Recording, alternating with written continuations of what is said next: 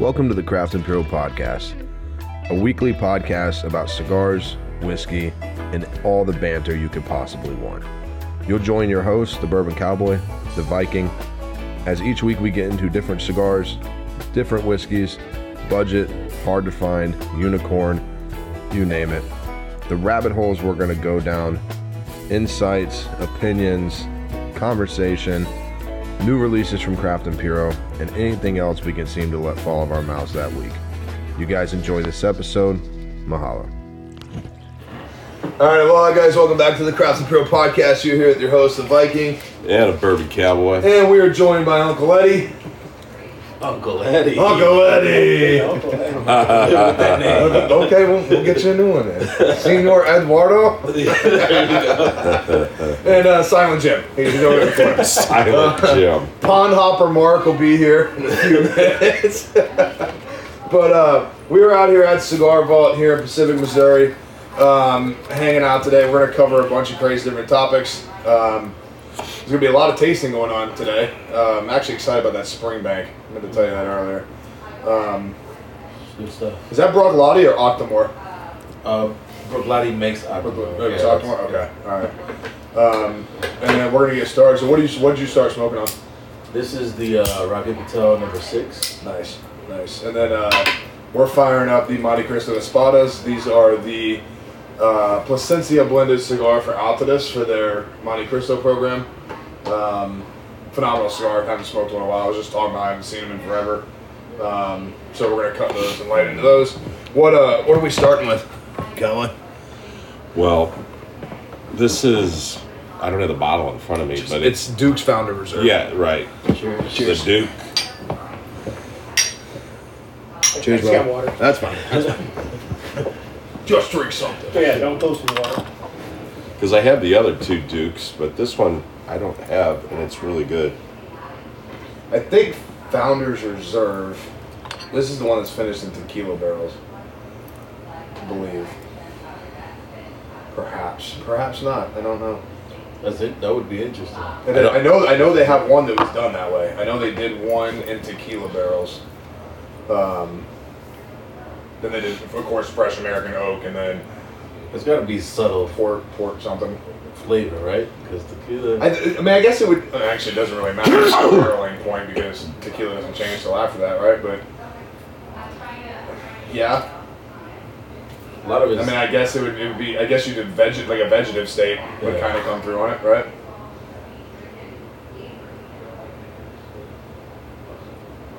how is it? Good. It is good. We had on uh, his birthday, um, the night of our event up at Lit, the Stillwalk Whiskey event. Um, he had actually got me two years ago before Duke rebranded, or didn't rebrand, but they remodeled their bottle display. There's an old uh, an old bottle that's uh, we don't have a bottle that looks like it, but kind of a medicinal shaped bottle, and it's actually got John Wayne and a silver silhouette in the front of it, and it says the Duke. You know, he got it for me for, for Christmas, and then or for my birthday a few years ago. Then on his birthday, I pulled it out, and we finally opened it. We had never fucking opened it, so um, still good juice. That's age. I went this.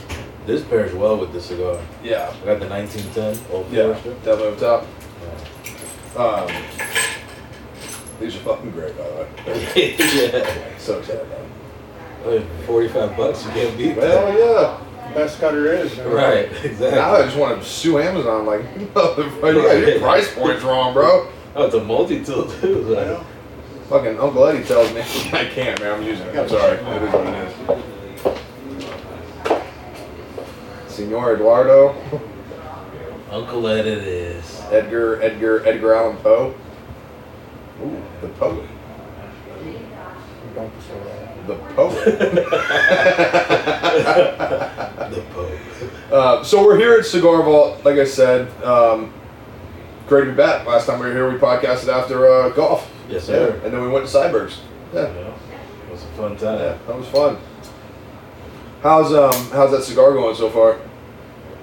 It's like you said, man. I'm getting a lot of light chocolatey notes, but the whiskey is pairing well with Yeah, it. you on 1910 Yeah. Old Forester? Yeah.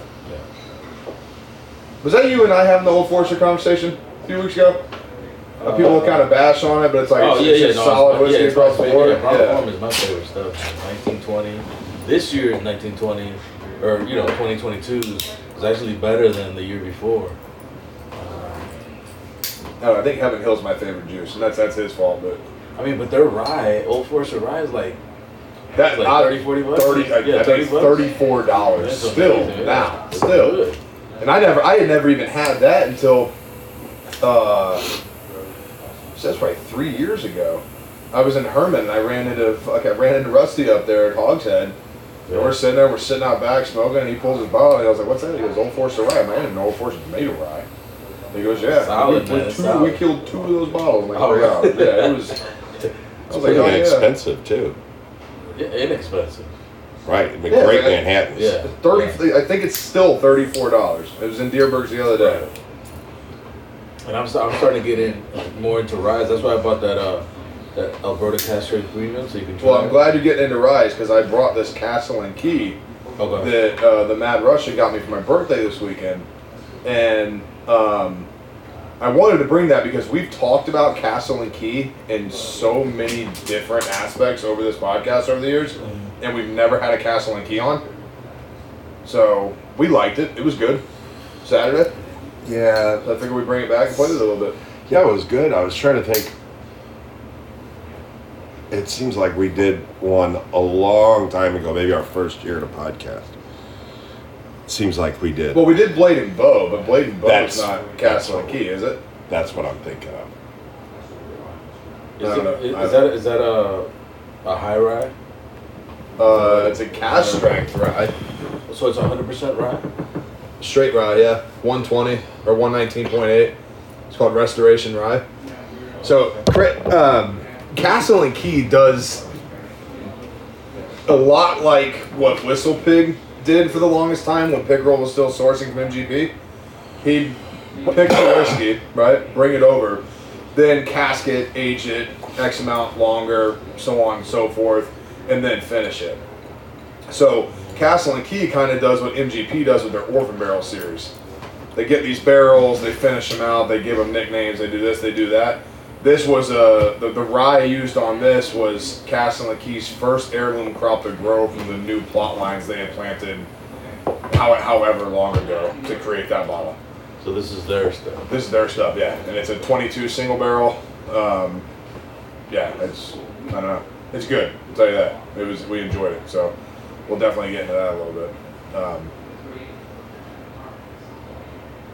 so rainy day. Let's go ahead and talk about that uh, that Monday night football game.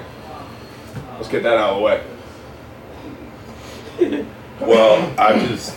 I, my thought is Dallas don't get excited. Mm. Yeah, 'cause Dallas any- fans anything don't get excited because, like, is that the first playoff win they've had in like 1995. right? But I'm just saying, don't get excited because I think the Bucs played like probably the worst game they played all year. Yeah, well, the last. So I'm just saying, Well, yeah, they got to play the They just- they That's just- not. They just passed uh, Brady for wins in the playoffs. Yeah. He had like 35 or something. The like that. team, the organization, Yeah, right, yeah, right. the organization Team. passed the quarterback Which is for crazy. wins. Uh, yeah, that game was that game was wild, man. What, three straight extra points missed? Five. Three right? Total, yeah, yeah, straight. Oh, three in a row. Yeah, he missed Three in a row, five. Total, In that game, missed he from missed the other five. game Yeah. two. but three in a row. Just pack your Oh, I thought it was four in that game. Oh, four in that game, one in the previous game. Yeah, it was five total somewhere. But yeah, I know he was. Well, it's already in your head, man. If you missed two, you know, one or two. and you could tell because he missed two right, and then he's like, "Yeah, got it, got it." Then misses the next one left. Yeah. I think he overcompensated for I, I it. feel for the guy, man. It But, was brutal. That is brutal. I don't think I've ever seen anybody do that. but it's a chip shot. It's not like you know. It's. It's not like for him. It's probably not even that difficult. Right. Then he comes out and he makes that 41 or whatever the hell it was, that last kick and whatever. I The, had, the game that surprised me was the comeback. Jacksonville coming back. I didn't see that. come to- I, I that's was like, That is, you, I don't How are the understand. Chargers just gonna give up that? Well, that, that not necessarily. I don't think that was the Jaguars coming back. That was the Chargers coming off the gas because four interceptions, right? Back, like, and it was like that back to back. 27-0, Yeah. and then you lose. Scored 27 7 and a half. 27-7, sure, but so you lose. I like. I don't know, That's what- man. That's what's good about you know the playoffs, man. But Jacksonville's been pulling, you know, the second half. The Yeah, they're a second half team. Yeah, but that won't win you a Super Bowl, but that'll, that'll keep you in the, in the game, right? Not Saturday. Well, they get on rolls. You know, they'll get things going and get on a roll, and then something derails them, and they're lost for a little bit. Then they get back on a roll. But Who are they up against Saturday? Um, Are they playing 49ers on Saturday? no, they're playing KC. the Jaguars play Kansas City. Oh, yeah, they're done. The Cowboys play the Niners. Cowboys. Yeah. Yeah, both of them are done. Both of them are done. Yeah, I think so. 49ers coming with. The Niners got Purdy, right? Yep. And that dude's been balling, man. Great. Yeah, but one it's uh, also easy to ball when you got, you know, you got that that whole crew. You know, yeah, but McCaffrey, you got Deebo. I still think probably in the past 20 years, with the exception of Eli trading from San Diego to New York, mm-hmm. I've never seen a career turn around like Christian McCaffrey. Christian McCaffrey in Carolina looked like he was going to be one of those all-star athletes that was going to fizzle out just because of injury, etc. He Yeah. traded in what week 11, Yeah. and he's put up. He's like said he's touching on old Niner records in eight weeks. See, I looked at it different than you. I, saw, I like I always knew that he was like superstar status, but the injuries were worried. But that, that happens to all of them. Like they all, you know, have injuries. Yeah, but normally they get back they get injured and come back and they're with their team though. Like it's they're where they're at. It's not that he got injured and came back. It's that he got injured and like his his level of play went through the roof when he went to California. Maybe it's just the offense works better for him. Maybe it is what it, he's just enjoying it more. I don't know, but his level of play Because Carolina was. through I mean, he, he was the only guy in Carolina. Yes, Like, yes. and he was still balling. He was Mhm. still playing good, but it's just you got to carry the whole load, man. But when you're the only threat, Right. it's easy to aim at the only threat. Exactly. Yeah.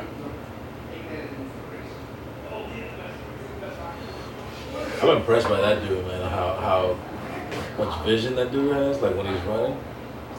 Like, and and I didn't know he was that slick and that fast. Yeah. Because I, I I rarely watched, you know, Carolina. Because they're a team that's like, you know, I wouldn't. I don't have any reason, to like, you know. Weren't you surprised by? I I still don't think Buffalo or Cincinnati's playing very well. I mean, Cincinnati should have lost, and Bills. Oof, that was either way. Those games could have gone either way. Yeah, the Bills almost lost to a backup quarterback. yeah, well, you can't. Yeah. I mean, they're stacked though, so Yeah, yeah. but like when you got players like that, that's true. yeah, it's hard to. Oh, you still got to get the ball to him. True. yeah. Well, they also got to hold on to the ball when they get it too. There's also that. Yeah. But I don't know. Um, dude, I want to. So you know, we were talking earlier about how like people try and get on like access your phones and things like that. So I opened up Half Wheel the other day, right? You guys know I'm always making jokes about Half Wheel, but I tell everybody I think the best cigar publication on the in the world is Half Wheel. Their non-bias aspect, the way they t- the way they look at everything, right? From cigars to legislation to rumors, etc. If you pull Half Wheel up now, there's a pop-up that comes up and says that we and select third parties have the right to access your data based on the user agreement. There you go. And I'm like, God damn it! The China buy. Now I can't read you either. Ooh. I This didn't is see malarkey, That. I didn't yeah. have a lot, Yeah, and I didn't see that. yeah. Let me show you. Yeah. Do it live. Every time, every time you open it, open half wheel, it's gonna pop up right on the bottom. Bing. We and select third parties collect personal information as specified in the privacy policy. Yeah, you know, everybody's for sale. Well, they were already probably already doing it. Now they're just warning you, hey, we're doing this. For Yeah. what though? I know. Did you guys ever smoke those um, LFD? We did those LFD footballs. No. You didn't smoke any of them? I, yeah, I would, I, s- I would see them, but All right. I, I, I, you remember those? The LFD footballs. Yeah, I remember. Yeah. They're doing. Uh, they're doing. They're shipping again this year, but they're only going to Arizona stores. so how were Does they? that mean Arizona liked them? They're garbage. No, the Super Bowl's in Phoenix. Oh. Hmm. Yeah. Like strength wise, it, it wasn't. No, they're just they're they're Typical- mild, mild. Oh, okay. You know, they're not the typical LFD stuff that no, no. Like a Colorado Claro from LFD is stronger than these footballs. It's like a collector's Yeah. piece. Yeah. Put it in your box. That's, it and that's and good. that's why I didn't pull the trigger. I was They like, look. I mean, they look. And then most but you- places only sell them by the box. You can't just buy one. you Like gotta most buy of the them in a whole. box. Yeah, yeah. But all right, we got to talk about this aura thing from EP. We have to. Um, did I tell you about this aura box that released? no. So they released. Um, I want to say it's only fifteen hundred boxes of it. Uh, inside the box is is nine or eleven cigars. Each cigar is a different blend with an average age of seven to nine years. Okay. The box retails at one thousand ninety nine dollars. Okay. Now, as a tobacco so nerd, saying we're not going to have them on our show. no, sir. no, I mean, if we get nine guys, they go in, Right. and uh, we each pick one, sure, but Yeah, that'll be a loud podcast. Um, my thing though is, I, I, won't, I won't ever, I will never, you will never hear me shit on someone for doing something like, and you know how I am with vintage tobacco. I think I love if you can get your hands on something old and roll with it. Dope. I want to taste it, just to see. I want to know how it tastes. Sometimes it's great, sometimes it's not. You know, but it's Ernesto Carrillo, man. Like I don't. It's probably gonna be decent. And I'm sure that well, and I'm sure that, but that's the unique thing about it is they're each cigar is different. It's not. I, I want to say it's, I think it's nine cigars. The box isn't all the same cigar. Right. Each one's different. Right. So you would You know. want to get the whole box so you can see the progression and see You the know, um, initially I thought like, oh, just open it and sure you you could sell the stick at 75 80 dollars a piece. Somebody's gonna get, but it's. I didn't realize until I read into it and was talking about it and learned about it that each cigar is different. The, the Yeah, age ratio either. on each one is different. The blending, every etc. is all different on them. Um, but my my thing with it is, I lo- I love the aging process, and I really enjoy that. And I know that if you did fifteen hundred boxes, that means you could have done fifteen hundred boxes of each size, right? Um, but does EP Carrillo have that big of a of a, a following to sell that cigar? I, I think they do. I think they do. I mean, I've, I've told you. Look, I, I love Encore, right? Yeah. Pledge was cool. I like that La Historia and that and that that that tall Corona. Right. Um, and then I love what Ernie did with the Calavera stuff. I mean, I love look, it, but- they make the top ten, the number one cigar a couple times. That's- so no, that's they, true. that that creates a following, man. And people people will probably buy that. But box. there's a difference from a fifteen dollar cigar and a hundred and fifteen dollars cigar, right? Yeah. Special occasions, probably people will get the box and gift it. You. Don't get me wrong. If I if, if I had funny money laying around, would I mean if it was just available? Oh, there's the pawn hopper. Hey, Hey, say hi. hello. What's Hello. going on? Hello, Gav. How are you? Hello, Gunman. All right, uh, Pawn Hopper Mark is here. Uh, Mark Sutherland, uh, the CEO of Stolock. What's, what's the distillery? Stone Ledge. Stone Spirits Ledge Company. Spirits Company. Um, you guys will know Mark from the pictures we posted during our event. Um, they got postponed due to the weather. We did the Craft Imperial box launch and the Stolock whiskey launch Right, at right. Cigar Lounge. Yeah, Uh, fantastic event. I think we had what 100 people show up at least. At least, yeah. Yeah, awesome. just At a least. fun evening, interesting music from my friend uh, at uh, Atomic Junk Shop. He had fun with it. That was yeah, cool. it was it was it was a fun evening. But yeah, we're we're absolutely thrilled how, how much people are enjoying. I'm just gonna whiskey. point this out right now. If you're here, Uncle Eddie's here. If we had the Russian here, this would be a fucking world tour. Well, that's what I was just saying last night because I was at the uh, uh, Mark Soifer. Fucking NATO his in dad from Russia was in last night, and I was with them. We were at the Pagan, having some Manhattans last night, and I went from talking with his dad, Russian, and now with an Aussie. He's English. I'm, I'm British. Well, Yeah, I mean that's we- what it sounds we, we, like, right? We call our uh, uh, Australian friends. Inju- this is how you figure out if an Australian has a sense of, of humor. You talk to talk about Australia being the prison colony, and you will know very quickly if you are going to get along with that person or not. Or if they went to school. They go to school now. That, that's cold though. Oh shit. All right, so uh, what are you drinking on? Still up? No, um, I don't even know. She, I asked for Cool, isn't it? recommendations. But it's n- Nolu, Nolu, I bet. Yeah, it was. It's quite nice. It's got a little bit of smoothness to it. But yeah, so I basically asked them to pick one for me that I would like that didn't have rye in it. All right, obviously we're gonna play around a little bit today. Um, Uh, a little bit. And they got a good selection of whiskey here too. Yes, they do. Yes, they do. And Now- now Stolog. now they have Stolog. Now Stolog's It's grown since last time. Oh, it has. Yeah. Yeah, yeah. Um, so we've been, we've been with Cigar Vault since literally we've been here since uh, there wasn't shit in that new humidor yet. Um, and it's been cool to see them kind of build up, up and out. Uh, what do you think of this cigar? I got you on the Espada too. Yeah, no, I like this. Yeah. This is it's smooth. It's got some robust flavor to it. It's not overwhelming. Um, I'm very partial to the lighter, so I think my, my favorite's the Ecuadorian Connecticut Mm-hmm. wrapper. This is darker than that, but I like the one. Yeah. Yeah, it's not it's not overwhelming. No.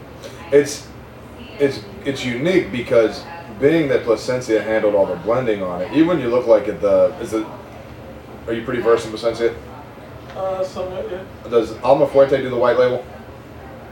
Uh, that's the Alma de Campo, right? Okay, maybe that, I, that's why I'm asking. I don't, I don't remember the exact. You, when you look at their EC, right, their Ecuador, Connecticut, they use, even it's normally that wrapper is around two and a half to three years old. So even it's got sponginess to it, right? Like it's it's got body in the wrapper itself. And when you put it to your lips, you pull it away and there's a little tingle. You know what I mean? Like it's there.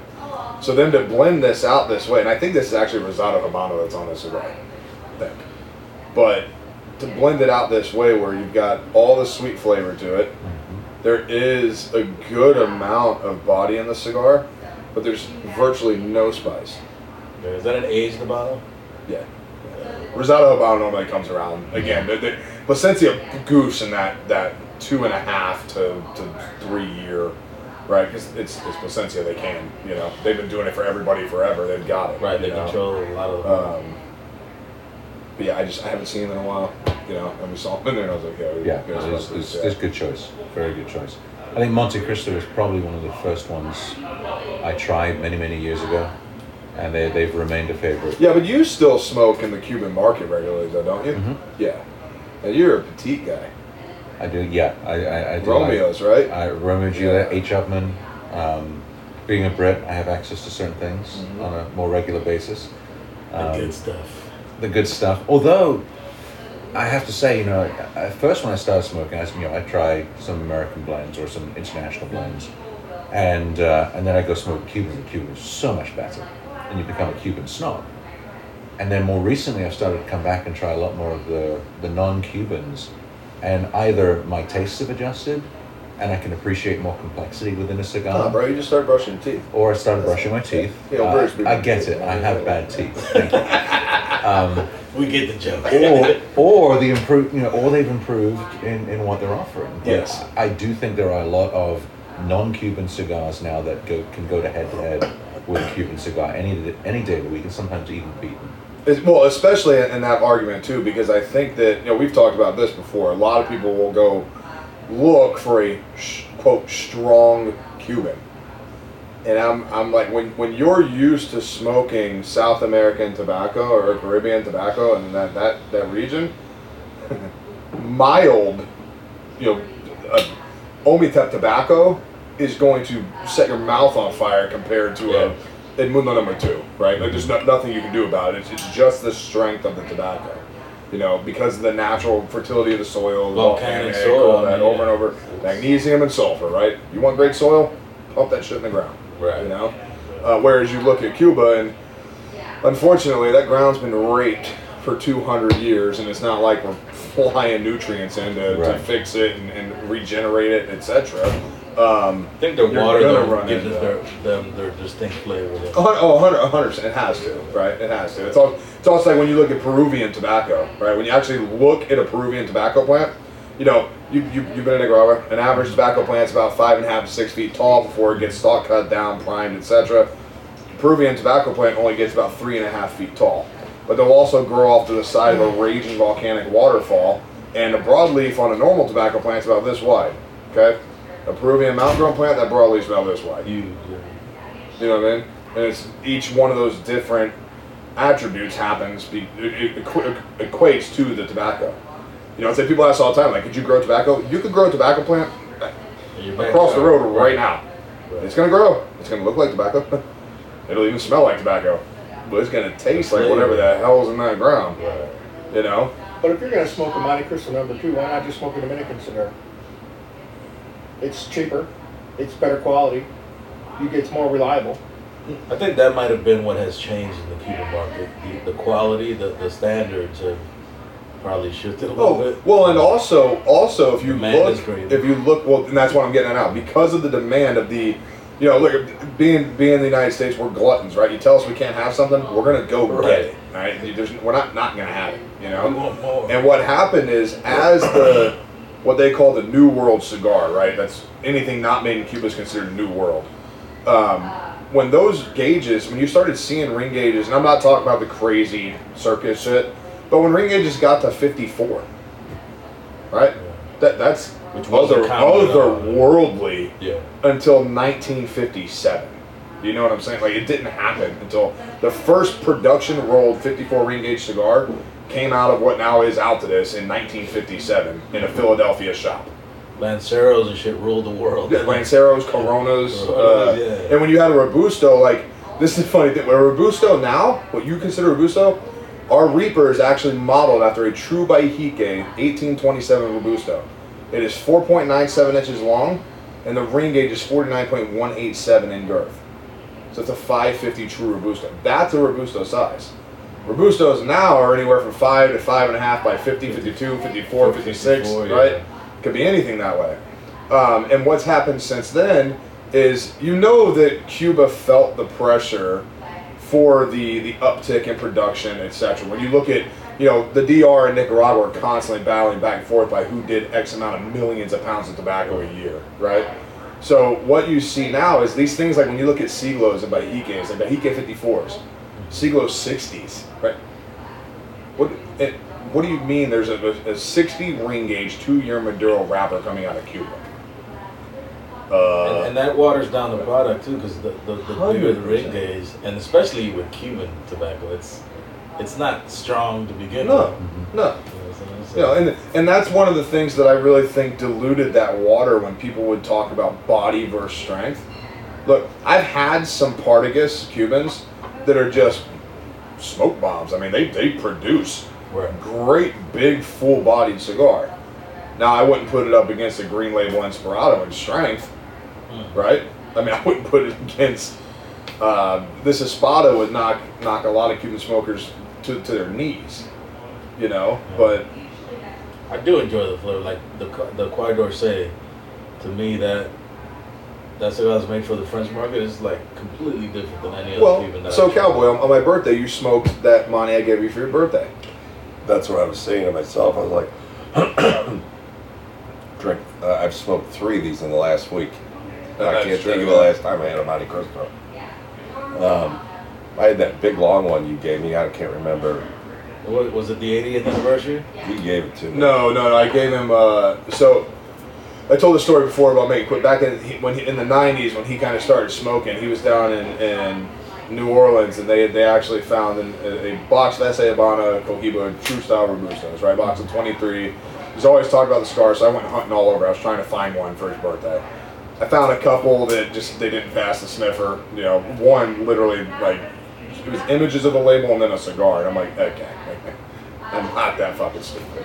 and then, um, uh, so I did find these Monte Cristo number fives, Came out of Monte Fortuna. Um, you know, the box was outrageous, but I was able to get five of them for relatively easy agreed on, and I brought them, and then I gave them to him for his birthday. Um, but then I also, when I was in when I was in Mexico, I think I told you when I found those those Pajique Lanceros Yeah. at that SA store, and I was like, okay, now that I'll, I'll spend eighty six dollars a cigar on. I don't I don't care. They're they were I'm gonna box them. They're You phenomenal. and me both. Yeah. They're phenomenal. Um, but they had uh, number nines or number ones, like original Monty Churchills. Yeah, nine and a half. Yeah, yeah, phenomenal. And I I fucking forgot I gave it to him, and he pulled it out on Saturday.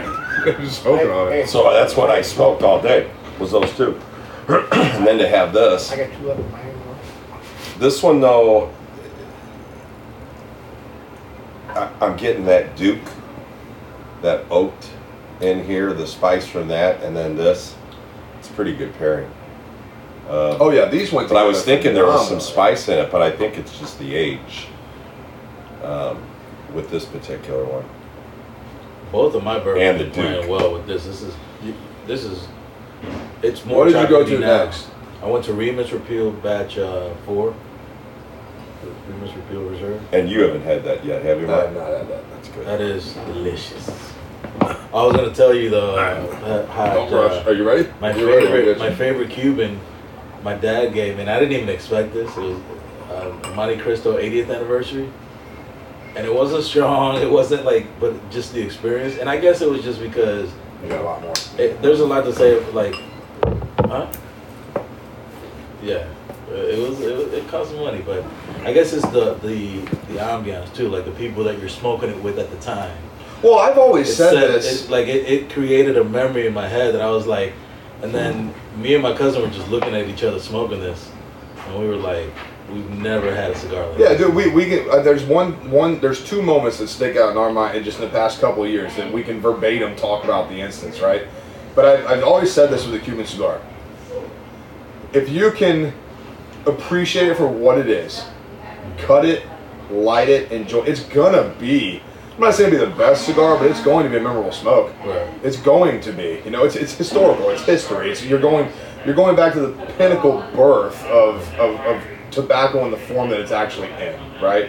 Uh, to a degree, you know, at least mass I mean, but, populated, etc. but there's something to say that I've never had that with any other cigar happen to me. You know what I'm saying? Like, and I smoked may have just been your favorite cigar. a lot. Yeah, I was just like, I was just like overwhelmed. I was like, man, this is Maybe like in this moment it's your favorite cigar. Yeah, it's up there. I mean, it's one that I remember. you know? So that specific Cuban Robusto, um, an Ethicon rep got him. Uh, I think he paid 400 for the box. And we opened it in New Orleans. It was pouring, rained all week. We went down there for Jazz Festival. So we opened them, opened them and smoked them at the Blacksmith Bar, which if anybody's been to New Orleans, that's one of the oldest bars in the country. And we had um, listened to the jukebox and uh, we were drinking Bloody Marys with pickled string beans, longer than the pint glass. nice. And I was a very young smoker. I hadn't, and I just thought those were just the most unbelievable cigars I'd ever smoked. Well, of course. I mean, to get a hold of that 94, and that's when we got them in 94. I've read back, that was some of the best Cohiba Robustos they ever made. I smoked it down to a pinch, and we were literally just pinching them, and they were still smoking perfect. So when you talk about an experience, for Right. me to be able to tell you everything about that moment when I smoked that cigar, it's a lot to do with the experience. Right, and It the was people that fantastic. are around, and Yeah, It's Remus, good. man, I'm telling you, dude, a lot of people slept on that. That's that sat on the shelves. You know what I'm saying? And I just, Well, I remember I had the first two, Remus one and two, and they were. yeah, they were like that is my But by this is far my good. favorite. This is. Good. what are we saying? Around 90 to a 100 a bottle? Uh, when I bought it, it was probably around seventy. Now they're probably Recently, because I just saw them on the shelf at a place up north, and I think they were around 89, 90 bucks a bottle. well the five. I was telling him got a real big rep because somebody put it on their top list, and you know, Yep. you put something on on the number five list, and that's gonna sell. Well, It- that's it, like- goes flying off the shelf. When we did the, the podcast uh, the week before last, we did that Jack Daniels bonded, because it took Whiskey Advocate, right? And I, I think we agreed um, for Jack Daniels. And again, dude, you're talking a that bottle. Even still, right now, it hasn't been gouged yet. It's twenty eight dollars. Yeah. It's not. For thirty bucks, man. I mean, it, it's and it's uh, that Jack Daniels is on the bar. I, It punches I've above its weight. never had Jack Daniels on my bar. It's there. It's good. Yeah, I do like it. Is that number six getting sweeter at all? Uh, it is getting chocolatey. Chocolate, Yeah. not not necessarily sweet to the palate, but yeah, rich. But it's more a it's a pretty like light cigar, Mhm. which is weird because I don't usually smoke light stuff, as you know. Like I always get the, the medium to full, uh, but I don't mind a light cigar and if it's flavorful like this. Yeah. It's got, it's got good body to it. too. And I don't. I I'm being honest. I don't choose Rocky Patel. Like if you give me a choice, I'm not gonna go to the Rocky Patel. If I go, if you wouldn't have said nothing, I wouldn't have got it. if I go into a humidor, there's only two Rocky Patel that I'll buy. I'll buy a winter collection, Mm-hmm. and if sun-grown Lanceros, sun-grown Lancero Maduros, I will buy those. And that's I think that's some of the best that that well niche was all over. Well, we did know that's I take that back. We had niche on the podcast at Stanley's a couple years ago, when he re-released the Bold, and I've l- loved this man forever for this conversation. I looked at him, I was like, Niche, let's be honest, man. That last Bold was. and He goes, oh, it sucked. He's like, yeah, we put it out. It's kind of garbage, so I kind of brought it back, redid it, and here's the new Bold. And we smoked them, and I, you did eight dollar cigar, dude. It phenomenal. Yeah. Great cigar. Pairs well, bounces around. It's got enough body on it that you can go light, heavy, you go sweet even, and it's still the cigar's still going to present itself around the whole thing. It was a lot of fun. Yeah. I think a lot of people miss the Lancero though. They look at it and they think it's a girl cigar, too small, it's too thin. But it comes, you know, if you. There's a lot of flavor. There's a lot of flavor in it. It's coming back around. What I've noticed with Lancero more recently, it's not the size. No one really cares about that. It's people don't know how to operate a Lancero. Well, this is true. And I know that sounds sillier than shit, but if you ever cut a Lancero wrong, you gotten too deep on a Lancero, there's no fixing it. No. There's no room. There's no the shoulder's gone. You're done. Yeah, when I first started, You're, was like yeah, you're you're gone, right? And you can't.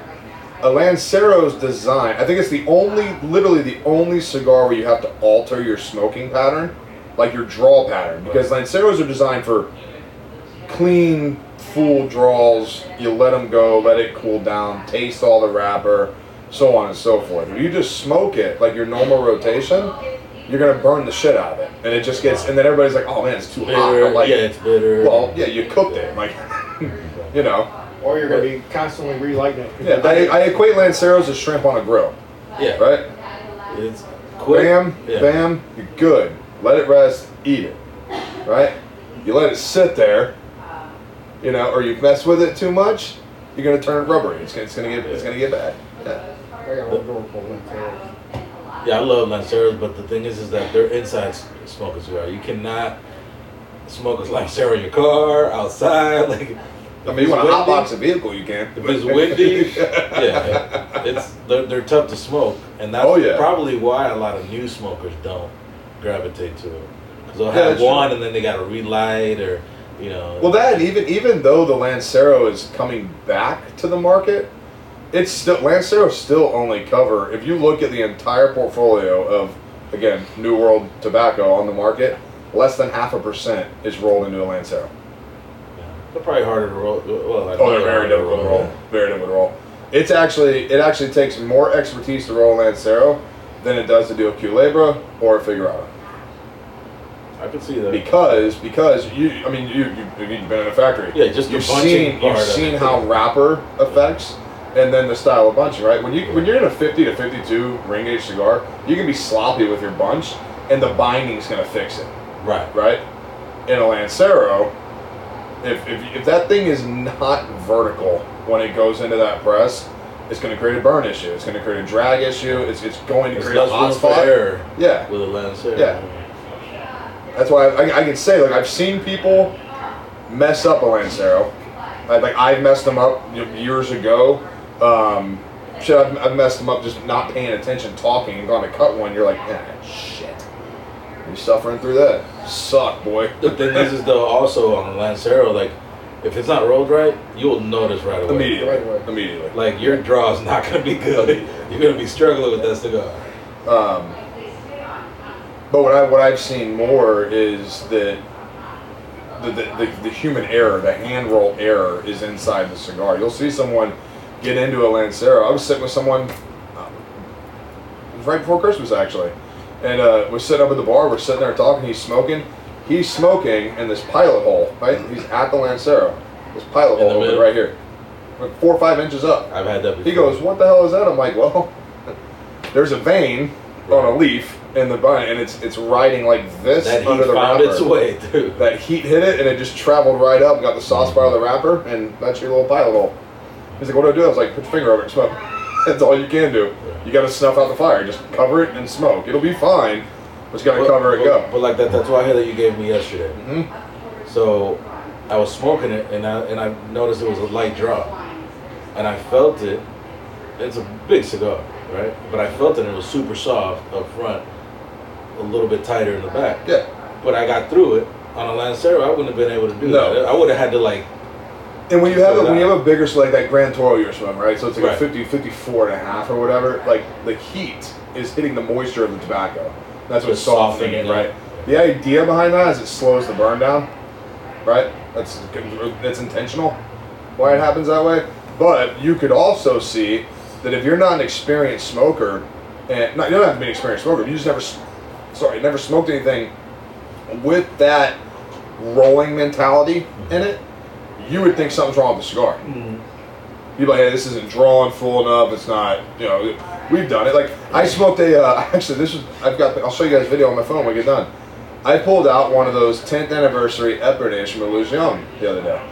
And I'm smoking it, and I'm noticing it tastes great. It, the cigar is fine, but the ash is pitch black on the left side of the ash. And I'm like, No, that's not good. what, and I'm thinking, I'm like, son of a bitch. And uh, uh, the Cuban goes, what? I'm like, the filler's wet. He goes, what? I'm like, the filler is wet. He goes, what do you mean? I'm like, look. So I knocked the ash off, burned it again. I unrolled the cigar, and sure as shit, I pulled the filler out like that, and I was like, touch it. Like that, you can see the moisture on your hand. And he was like, that from us? I'm like, no, that's at some point, once that cigar got wrapped, moisture either caught the foot of it, uh, somehow it got it got wet somewhere, and it just got held inside that filler. And then when you immediately reintroduce it into humidity, it's moisture in the air. It's not like it's going to dry out, you know. And I'm like, it could have been just the smallest little bit of water that, that touched it. It was just enough to keep it moist. Yeah, never seen that before. It was crazy. With that with that Toro though, I was just patient. I just smoked my way through it, and it got better. You know that soft spot you're talking about? First time I really realized that, and I was thinking there was something wrong with it, was at Miami 15. Because Oh, when. I picked it up, it was so light. And I was like, and then it was kind of squishy. I was like, this is weird. But by the time we got a quarter or halfway in, I was like, oh my God. But sometimes if it's over, like if it's way too soft, like if it's tight up in the front, soft in the middle, and then really tight in the back, then that's I think that that's an issue in the rolling. That's a bunching issue for yeah, sure. that's not. Yeah. They they weren't meaning to do that. It was just- Uh-uh, uh-uh. and that's a tough smoke when you get something like that because it's like smoking. Well, air. because then the then like the the actual heat pressure is going to change. You know, like you'll you'll that's when a lot of people kind of mess up. Like I hate that thirds thing that people talk about in the cigar. Like I can't stand that third thing. it drives me insane. But that is where that kind of mentality happens. Because if it's very soft in the front of it when you're smoking it, the, the draw's gonna be really airy, right? Flavors won't be as condensed, they won't be as profiled. But then you come through and it starts to tighten up, and then it gets real solid in the back. That's when someone goes, "Well, the last third was really harsh." I'm like, "Well, no." Speaking of the last third, packed." this last third is amazing. Uh, I don't own any of this shit. I'll throw it in. this last third is really good. So, uh, Have you had it? No. What do you, uh, Pond Hopper? What do you? That's on repeat. I couldn't think of another. Like, I wasn't gonna call you King or Duke Mark or anything, because Sir, yeah, first sir of all, works. you know. sire. um, Royal Highness, things like that, you know. are you done? uh, Okay, all right, Your Highness. My lord. Gav. Fucking Queen Mark here. hey, what do you think about that? Uh, did, did you pour the Remus? Remus is good. I like it. That's what I was about to ask you. Like, what do you think about the Remus with the uh, yeah, with the cigar? it's. I I agree that it brings out kind of a little bit chocolatey in it. Um, Well, the rest of more this. Duke was crazy. So- good Just a, just a tiny bit, right? a tiny bit of spice out, um, you know, in the cigar. So no, I, it, it pairs well. A little bit darker than I than I normally. I think we should go with Prince Mark. Prince. Mark. Prince Mark. So Okay, many- Prince Mark. like three the years king is ago. talking to you. three years ago, and this like speaking of highlights. I mean, this this this one didn't involve cigars, but I'm hanging out down in Florida, and I end up meeting Jon Voight. oh shit. Jon Voight, phenomenal guy. Oh my god, that's And great. one of my volunteer roles here in Missouri is the British honorary consul. And he could not believe that Britain had an honorary consul. So started like give me all You guys trouble. still play king and queen. Do you have an honorary council. Uh, It's I'm, pretty I'm- easy to I'm. His actually. Majesty's honorary consul here in Missouri. Oh dear God. And by the end of the night, Jon Voight, we hung out for like 3 I'll hours. put that on a sticker. He's, he was calling me Prince Mark by the end of the night, Oh well. which is phenomenal. He's also. I like I like that name, Prince Yeah. Mark. Yeah. Prince, oh, do you? Yeah, you couldn't make up a good name for me, Uncle Ed. But as Senor the problem Eduardo. is, the problem is, is this is like call signs. So Yeah. Pond Hopper Mark's gonna stick, It would Because right. I can trust pick me, it. all these names. and it's and it's not positive. Pond Hopper Mark. So, you know, I gotta tell you it's like a something. call sign when something goes One wrong. of the you get a call sign. funniest when you're finding it. conversations Right. I ever heard with this guy was at poker. This was probably June of last year. We had about 16, 18 people playing. I don't remember who asked him. I think it was Grind. Goes, hey, how long? how long you been in the states? He goes, huh, I don't know, about 30 years. He goes, lose the damn accent. Yeah. It was probably Bob. Uh, Probably, yeah, that's fair. Yeah. Um, Cowboy, how did that uh, um, Duke end with that cigar? It's fantastic. Yeah, I think this picks up right after it though. It goes away from the oak and brings in. There's, I think there's more caramel that I'm getting between Yeah. the cigar It is, it is. and the Remus. Gets Yeah. more caramel, but it kind of And the Remus. and the Remus. Yeah. Yeah. Yeah, I, I gotta say that Duke we're on the last quarter of the Duke, but Oh, we um, gonna do size talk now? it is amazing what happens to bourbon a little bit uh, after it sits a while. It's it's utterly amazing because we uh, was it last week or two two shows again. We Mark and I try a lot of bourbons, of course, on the show, and we had this bottle and bond by um, oh Evan oh, Williams. White Evan Label. Williams. Yeah. and it was horseshit. But we opened it. You it. don't like the white label? No, no, no, no, no. Put that in context. So two years ago. This was three years ago. three I years think. ago. Sorry, when it came out, we opened it, poured it, and we're like, "Ugh." Oh, okay. because I'm always Yeah. do, trying to find a good bottle and buy, you know, lower shelf that maybe nobody's paying attention to, and we find because I always try to talk about value, like we have a lot of unicorns and we have a lot of sought after and hard bottles of bourbon to get, but then also I like to talk to the guys that maybe don't have the money or can't find something like don't have the connection. So we were trying to go and find a lot of bibs. I was, and I found this and it was damn horrible. And um, so it sat for three years. And somebody was talking, saying, "Man, that white label is so good." And I'm like, "Really?" So I pulled it out again, and we had it the other day. And we're going to have to try it again Phenomenal. with the the white label like six year Heaven Hill. Phenomenal. Oh yeah. Uh, that six year, That was my first. and I'm telling you, it aged really good, and it was very good. Yeah. I haven't had one of the. They redid the bottle. Now they have kind of a cigar label on the front. It's green Yeah, and it's got the 100 proof on it now. Yeah, he had Um, the, the white one, the predominantly white and black one. Yeah, that's the one he had. Yeah.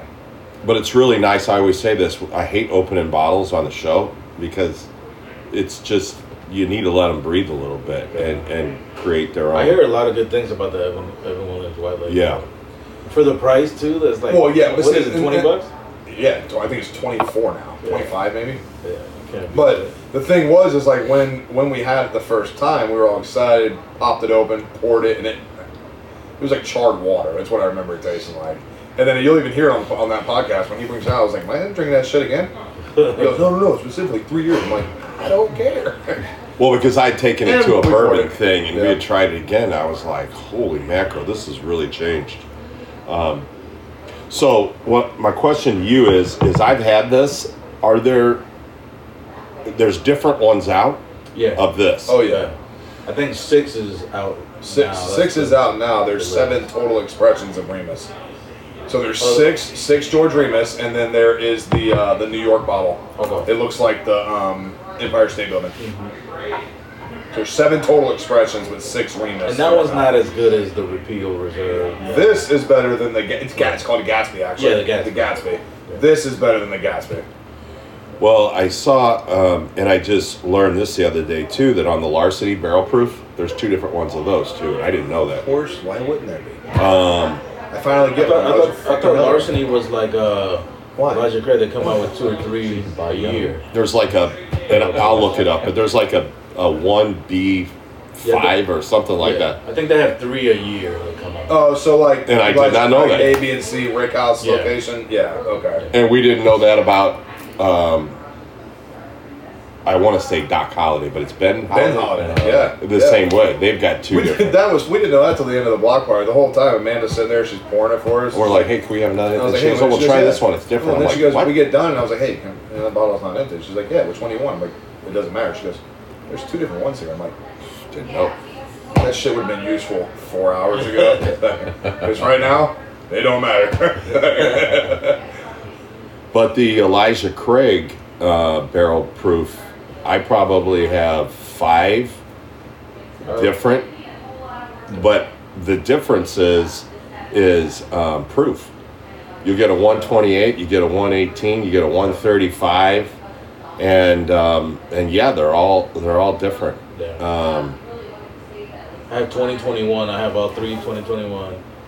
2020. I have all three, and then one in 2019. of larceny, Of uh, Elijah Craig. Elijah Craig, yeah. the barrel proofs. I've only got I've got two of their lot C, C twenty or C twenty two. I Uh, think. my, my favorite is A120, I believe, and, and nobody likes that. But it's in it because it's higher proof. I'm all about high. But proof. that's my Yeah. that's and it's a little bit more oaky. Like I'm 135, because one I've got, I've got two that are 134 and 135. yeah. See, both It's mine around are the- one thirty two. Yeah, it's around there, 134. Or no, no, no. I'm sorry. Mine are one twenty eight. Remember because we were looking. Yeah. at Mine are one twenty eight. Yeah. And I That- got I got those at Evan Williams down in uh, uh, Louisville. That Willett last night Experience, was 128. I'm all about that. Dude, I just I just had a Heaven Hill 17 that I was like, I gotta put this up, I- and it's hard. There's only Like, one. There's not multiple. There's one Yeah. released last year. Yeah, it's that's it. But I've never had a bourbon that made me, you know, Here's my like thing. that. Like I got chills. I was, I was drinking this. I'm like, it, it, it was like so good, man. It's Yeah. smooth. What what would made me nervous about that, and I'll never forget this. So in 2017, Heaven Hill 27 came out. Is a true 27 year double oak, right? My offer still stands today. You've heard me say this a million times. Find me one good review about that bottle, and I will buy you a pour. Is it super oaky? Not a five star like, a good review. It went down as the worst reva- worst rated bourbon in the history of writing on Bourbon Pursuit, etc. Right? It I've never licked charcoal, but that's what it tasted like. I mean, it was just years brown and- yeah. water in a charred barrel. That's what right. It's, it's So 17 came out. 17 and Old Fit 17 released at the same time. So the bottle and bond expression, Uh-huh. and then the 17 year blend, right? The, the barrel project. And I remember we drank the 17. He's like, "You have the 17 yet?" I'm like, "No, no, no, no." no. A little shell shock from 27. I don't know. No, I no, know it's, this is gonna work, completely right? different. It's Oh, I've had it. smooth. I've had it multiple times. had it? Oh yeah. Yeah. But have you had that this- bottle, that bottle of lit about mm, that much is me. So yeah. So Oh, if you had the, the 17 Heaven Hill against the 17 Old Fitzgerald Bottle and Bond. I have not. Have you ever had Old Fitz?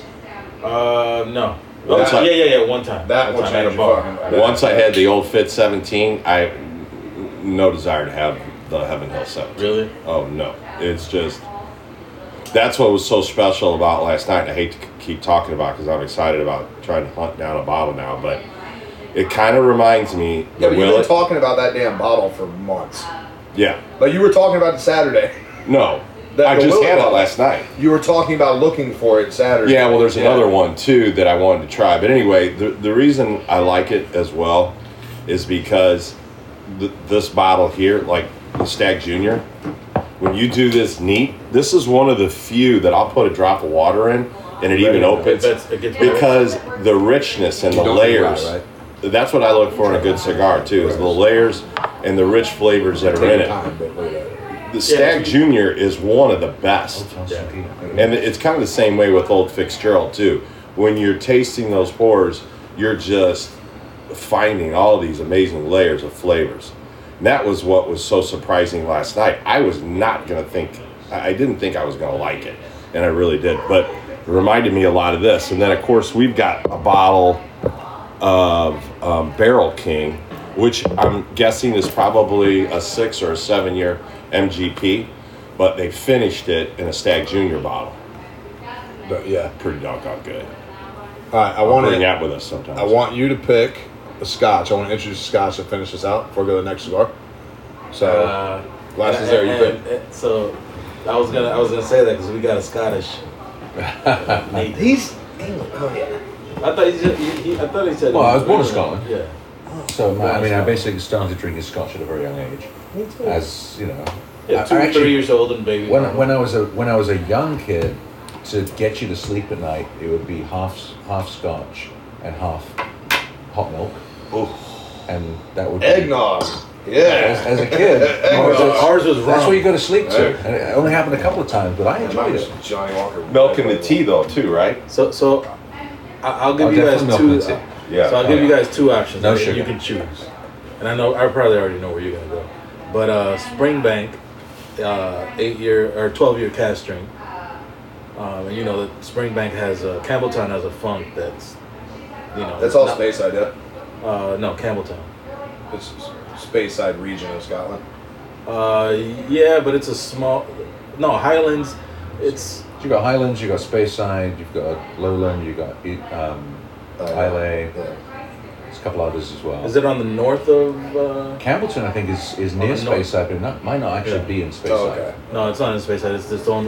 It, it actually was the biggest uh, Scotch region for a long time, and now it's the smallest. There's a Oh, lot okay. of the distilleries left, but uh, you can do this or the uh, Tamdhu cigar malt.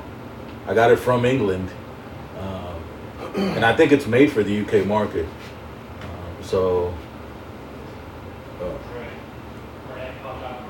This has a little bit more fun. To look, probably it's Let's start proof. there because I've got a couple bottles of Dalmore. And how does that present against Dalmore? Totally Dalmore different. cigar malt. It's completely different. I, I had a Dalmore that I gave away because it just The cigar malt? it went flat. Yeah, Yeah. Okay. it just got.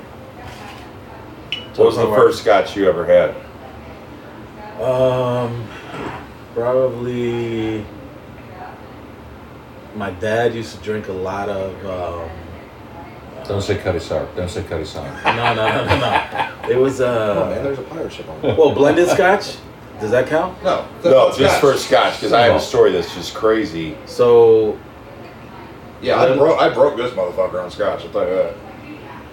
So Glenmorangie maybe, or he used to Okay. drink that and another one, uh, Glenfarclas. Glen Farkless. See, people sleep on Glenfarclas. I love Glenfarclas, man. First off, they got like old genie bottles, and I fucking love them.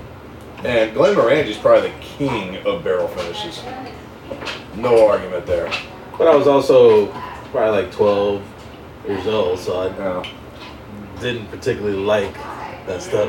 When I got older, then I started. You know, a little bit. So back probably I want to say 2000, uh, maybe six. Yes, sir. I had um, I was building houses out in Park City, and I had built a house. I have a ranch up there, and I had horses, and we're in a and I'm good right now. We had had a whiskey room, and my brother was in town, and he had a friend come, and he um, he brought a and bought a bottle of Blue Label. Two hundred and fifty dollars. He was actually sweating when he opened the box because he had never spent that much money on this, and he was like, "Oh, this is going to be great."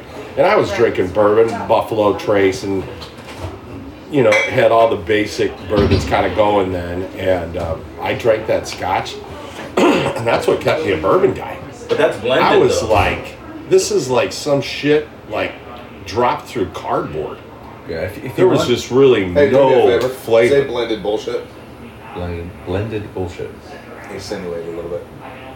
Blended bullshit. There you go. Yeah, sounds better. Blended bullshit. yeah, the blue label's blended. It's a blended scotch.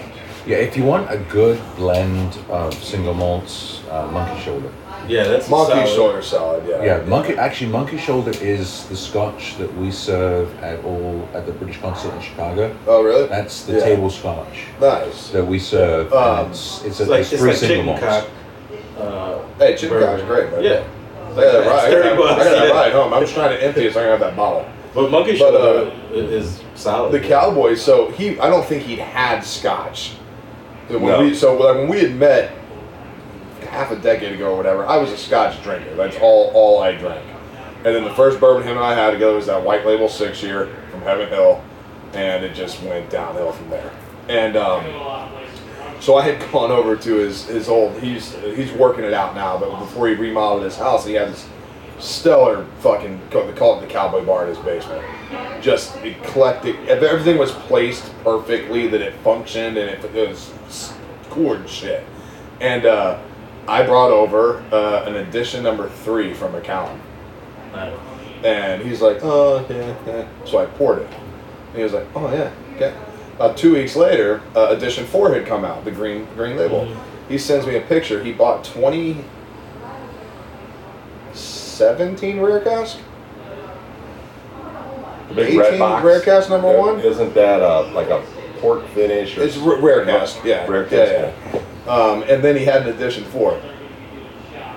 And he's like, yeah. So like, his like le- his like Scotch drinking level starts at 185 Uh. fucking dollars. Like it doesn't anything below that. It's like, oh yeah, whatever.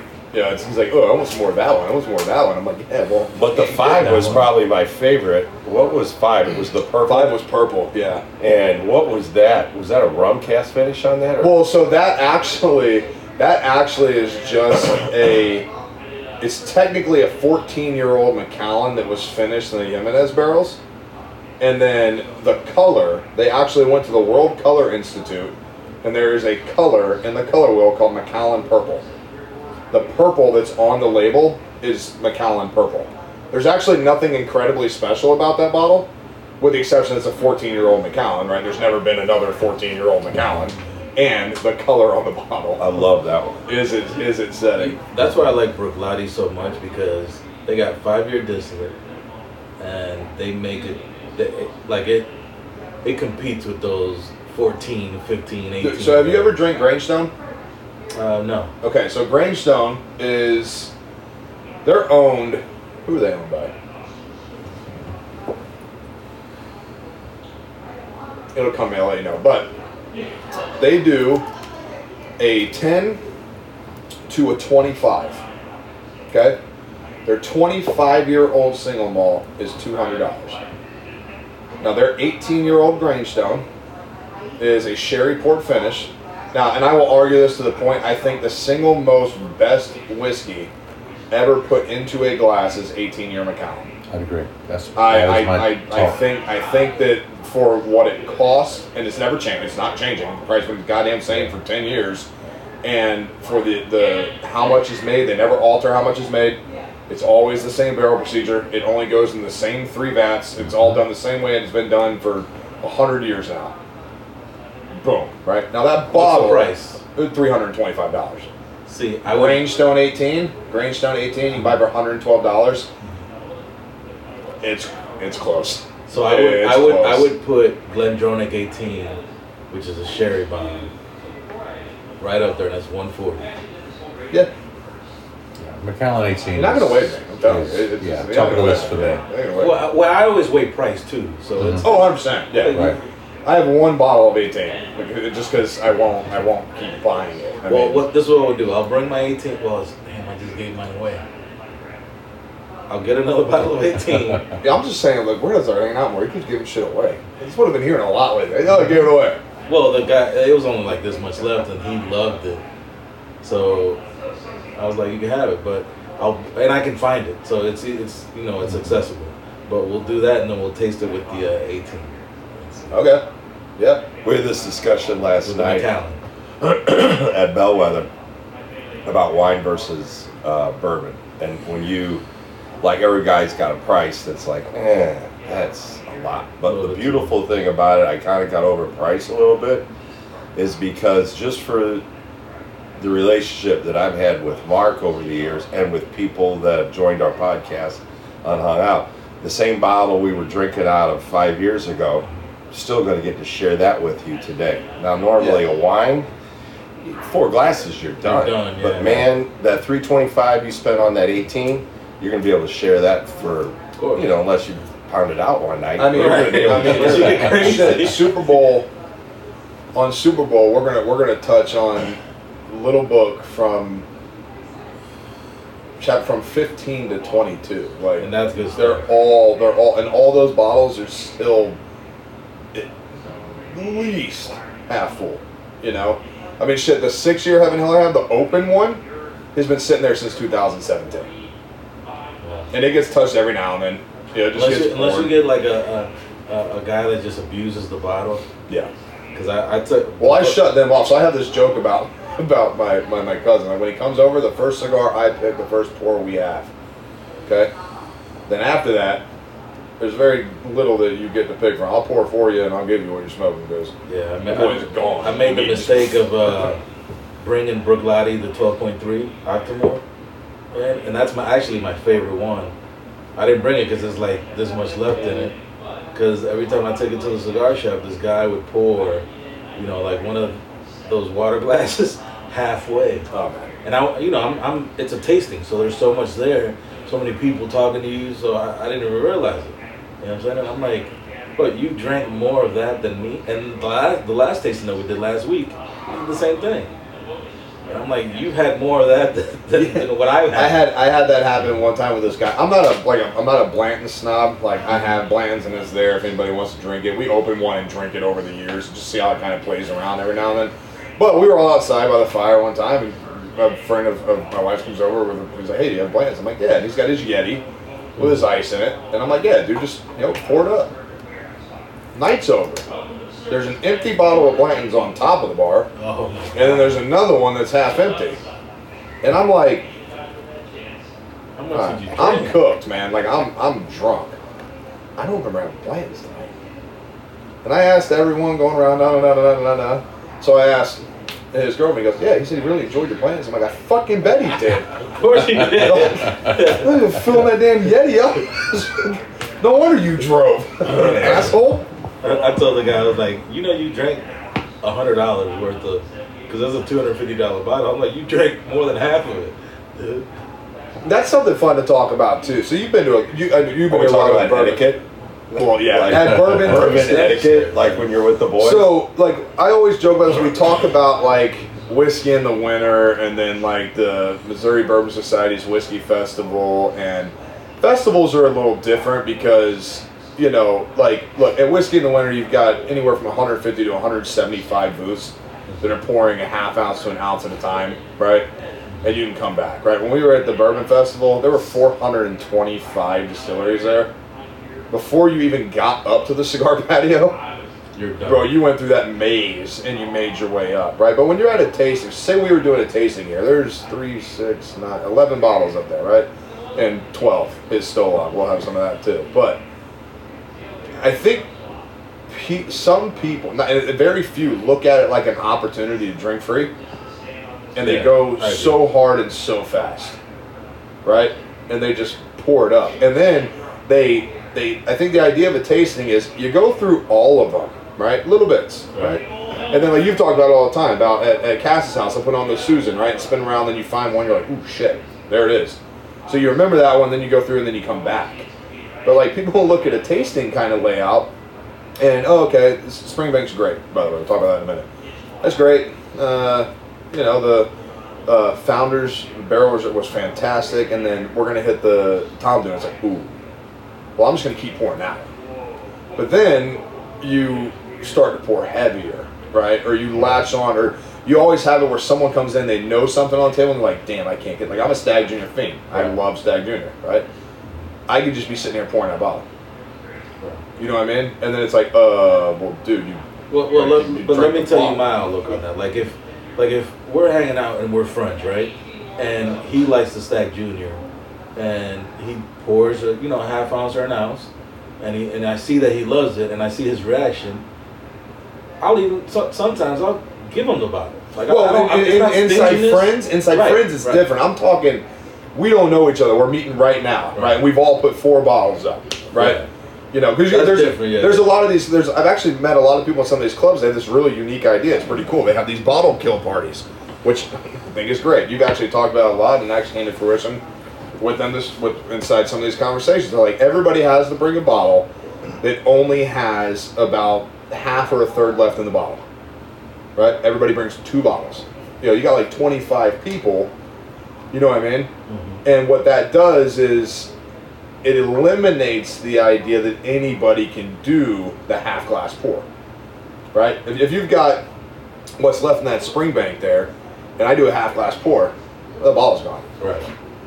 You know what I mean? So it eliminates that whole idea from taking place. And there's some people that don't know about the etiquette. They don't. They, they they've never been around that that you know that atmosphere where they can they have to like pour a little. They, they're used to getting big pours. You know what I I'm don't, I don't know. I, I'm, I'm the non-drinker of the group, right? So I haven't had any drink, alcohol since '95. But I, you know, everybody drinks around me, right? I enjoy my cigars, so I, I don't have any problem with the company of the alcohol or anything like that. Hey, enjoy yourself. But I get to witness everything when everybody's had their fill, right? So everybody else has had seven or eight glasses, and they're all feeling real good about themselves. And you get to watch that one cat who never provides a bottle that's over nine dollars, right? Ah, the mooch. right? Who does that? Who does what you say? He he Yeah. knows what a what a hundred and fifty dollar bottle is. He just his pocket doesn't call for it. So when he's got that empty glass and he sees it, you know, he fills it. And does he know? does he know that's a seventy-five dollar pour someplace? Yeah, It's a he knows $50 it. Oh, he knows Right, he knows it. especially the guy that I was dealing with, because he goes, "Dude, this is over two hundred fifty dollar bottle," Right. and that's when he, so he he already knew the, the price, but and I'm like, dude, you can get as much as you want, but like pace yourself, like Yeah. you can get a couple four ounce pours or one ounce pours, but you know, Yeah. don't go over. And I, and I think I think that's probably the difference. Like when you're hanging out with friends, is like, you know, that's why there's all these bottles that aren't empty. They're they're they're cruising. These, I don't think any of these bottles will empty when we leave. You know, it's just a little bit. Hey, that was really good. Mind if I do do another one? Yeah. Pour a little splash of it, man. And there's also the responsibility when you got 15, 20, or you have the option to get after 50, 60 different pours. Maybe you don't touch all 60 of them. Maybe you don't touch all 15 bottles. Like if you're a guy that's drinking 85 to 100 proof, and everyone's going nuts over this 130 proof bottle, mm-hmm. maybe you don't do that one today, right? Do it when you haven't been drinking yet. That's the biggest thing I see is the, the, the elevation in proof when people lose their Go shit crazy. yeah. because they just they're not used But to it. Remember the picture that I showed you? You See how many? And that was half the bottles. Yeah. There's more bottles Yeah. on the side, right? So we ended up. None of us that were that brought all those bottles. None of us are drunk because we were drinking half ounce pours. You know what I'm saying? Mhm. So we tried mostly everything on the table, and there was high proof stuff, but we don't go overboard because you're, you're not there to get drunk. You're there to, you know, bounce ideas off each other, flavors. Like, what did Right. you get from that? What did you get from this? Right. You know. So you're not you're not drinking to get drunk. Uh oh. Yeah, props go off to uh, Prince George here for the coolest whiskey box. Yeah. You gotta bring, you gotta bring that, that case back out. Well, I have a couple of them. Oh, sorry. I have one uh, very much like that. I was I saw him with it, and I've got an old school one that has one side has the two.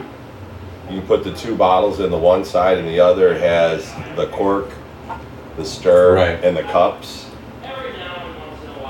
And uh, we I brought that with Mark. We uh, buddy of mine's got a garage. He dialed into a man cave, and we brought some Turkey 101 in here because I had a guy big bourbon kind of. I think Turkey 101 is the best.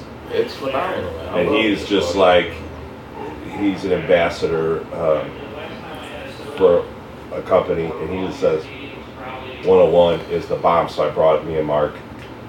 Well, we didn't Yeah. probably drink the other bottle. That 101 turkey was, whew, we loved it. The the the the mouthfeel on that Springbank is It's good. amazing, man. It's velvety. It's like Yeah, a little bit of peat to it. yeah, just just a slight. Yeah, different from Speyside, definitely. But is that is that peat or is that the cask strength? I think it's peat.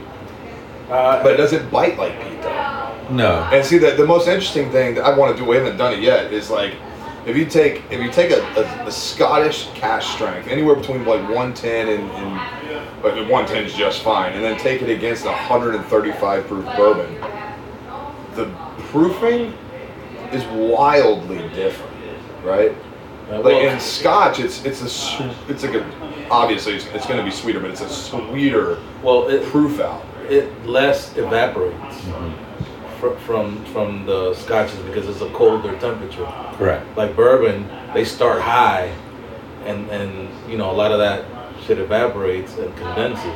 In Scotch, they can start low and it'll still be a cask strength. I, you could have a you know a hundred a hundred uh, proof cask strength, you know, or ninety proof cast. Well, technically anything over 100s. no, no, I, I've seen uh, ninety proof that's cask strength in Scotch. It depends what it goes. What's the what's the judge of cask strength though? That's what I that's, That's- what I said. I mean, that's the interesting thing in Scotch is I, I know I know We in the don't- American market, cast Right. strength is a, one one hundred point one up. That's cask strength. So I think this is probably the first conversation I've had where you talk about s- cask strength, you talk about proof and Scotch in the same sentence. Scotch, in my experience, which is not great, but in my experience, is all about flavor and process, and really the conversation around proof doesn't happen. It's about process and ingredients and where it's from and the elements from that particular region. The transparency, Yeah, no color it's- added. Exactly. It's Chill- not. non-chill It's not strength. It's flavor profile. Huh. I get that. I get it. Whereas American bourbon, the cast That's strength the- is yeah. a, a big part of uh, a big part of the. It's an conversation. attribute to it, right? Yeah. It's people. It's it's sought after. Like I, I one hundred percent prefer.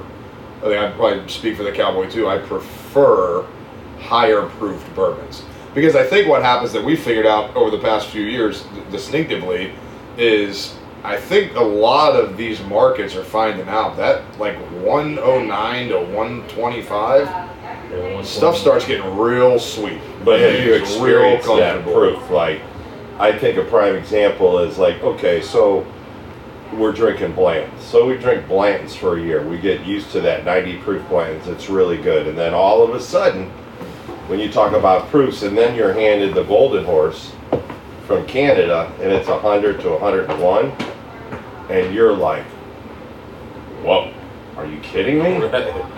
Right. It just, um, it's a big difference, and I don't know that a lot of people experience that, um, the difference, you know? I think I think uh, Scotch is, you know, that you can get a low proof as, as opposed to bourbon and get a lot of flavor. Yes, very much. Sc- Bourbons are more watered down when they get low proof.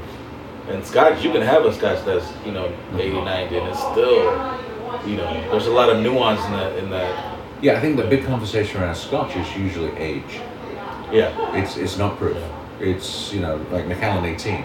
right. Does anybody really know what proof Macallan 18 is? Just off the top of their head. No, It's it's No Macallan clue. 18. right. and It's we the like age, that flavor yeah. profile. We like that age. At that point, you've got you know it starts to take elements of honey into it. Um, starts to have a little bit sweeter flavor. Some of the Macallan, I think, is probably one of the ones where actually until you get above 25, Macallan doesn't change that much. You know, eh, Macallan 25, Macallan 18, not much different. Macallan 30, you're drinking honey at that point. But Macallan 18 is It's the sweet spot. it's like- it's for me that's that's like the, the epitome of Scotch. I Right know we're gonna be talking about 18 so much now, I wanted, I wanted to try some But 18. th- see, that's the, that's the thing. Like, the, why I told you that Bruichladdich to me is doing something right. They got some scientists there that are, they know what they're doing because to have five year old Scotch and to have it taste with like the depth of flavor that that, that they get Right. out of that, you know, it's it's crazy to me. You know what I'm saying? And that that high, like that's 194 parts per million in in peat, mm-hmm. and you don't, it doesn't come across that way. Right. Like you can have a Laphroaig or an Ardbeg that's like 90 parts per million that overwhelms you with smoking is impeding. it. Very much. Yeah, I mean, Laphroaig also does Auchentoshan. Yeah. Auchentoshan, like out of the Laphroaig family, Mm-hmm. Auchentoshan, any day of the week is my favorite out of, out of Really? put out. Okay. It's, it's got that smoothness, a little bit of honey to it. I have no idea how old it is. I have no idea what proof it Right. is. It just tastes really good. Smooth, yes. So, had a good. Good. Yeah, it's a good pass. Yeah, Yeah. nice. Shook it, wash the old hands, everything's good to go. Yeah. Again, I had a locking door. There was a reason for that. So, so I want to know I'm not worried about it. the Springbank. What, what do you? I like it. Um, what actually, what actually is uh, unique about it is I'm. Again, it's actually kind of fun to talk to you about. Which one are we? Were you guys talking about? Uh, Springbank, right here. This one? No, sir. Right there. Um, I hunt higher proof scotches.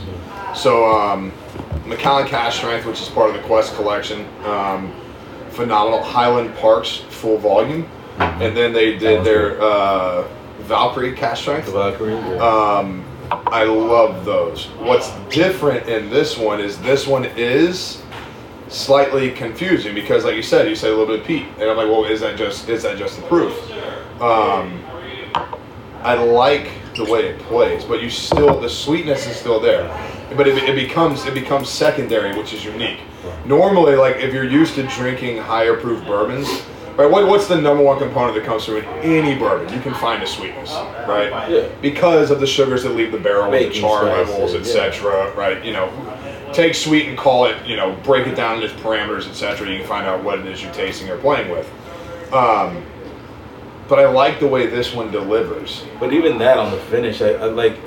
So Springbank, Campbeltown, like they have they have a they have a lot of fanboys, right? So you either really like Springbank or you don't like it at all. Like you know they're they're no in between, and I have no problem. That would be a, a daily drinker. because they have like if you try with other with other uh, regions, there's a funk there that you don't get in else. There's like a murkiness. There's a Okay, okay, there. like a- go with that. Go with murky because, like, when I think of peated Scotch, I'm not a peat guy. Like, I, I don't.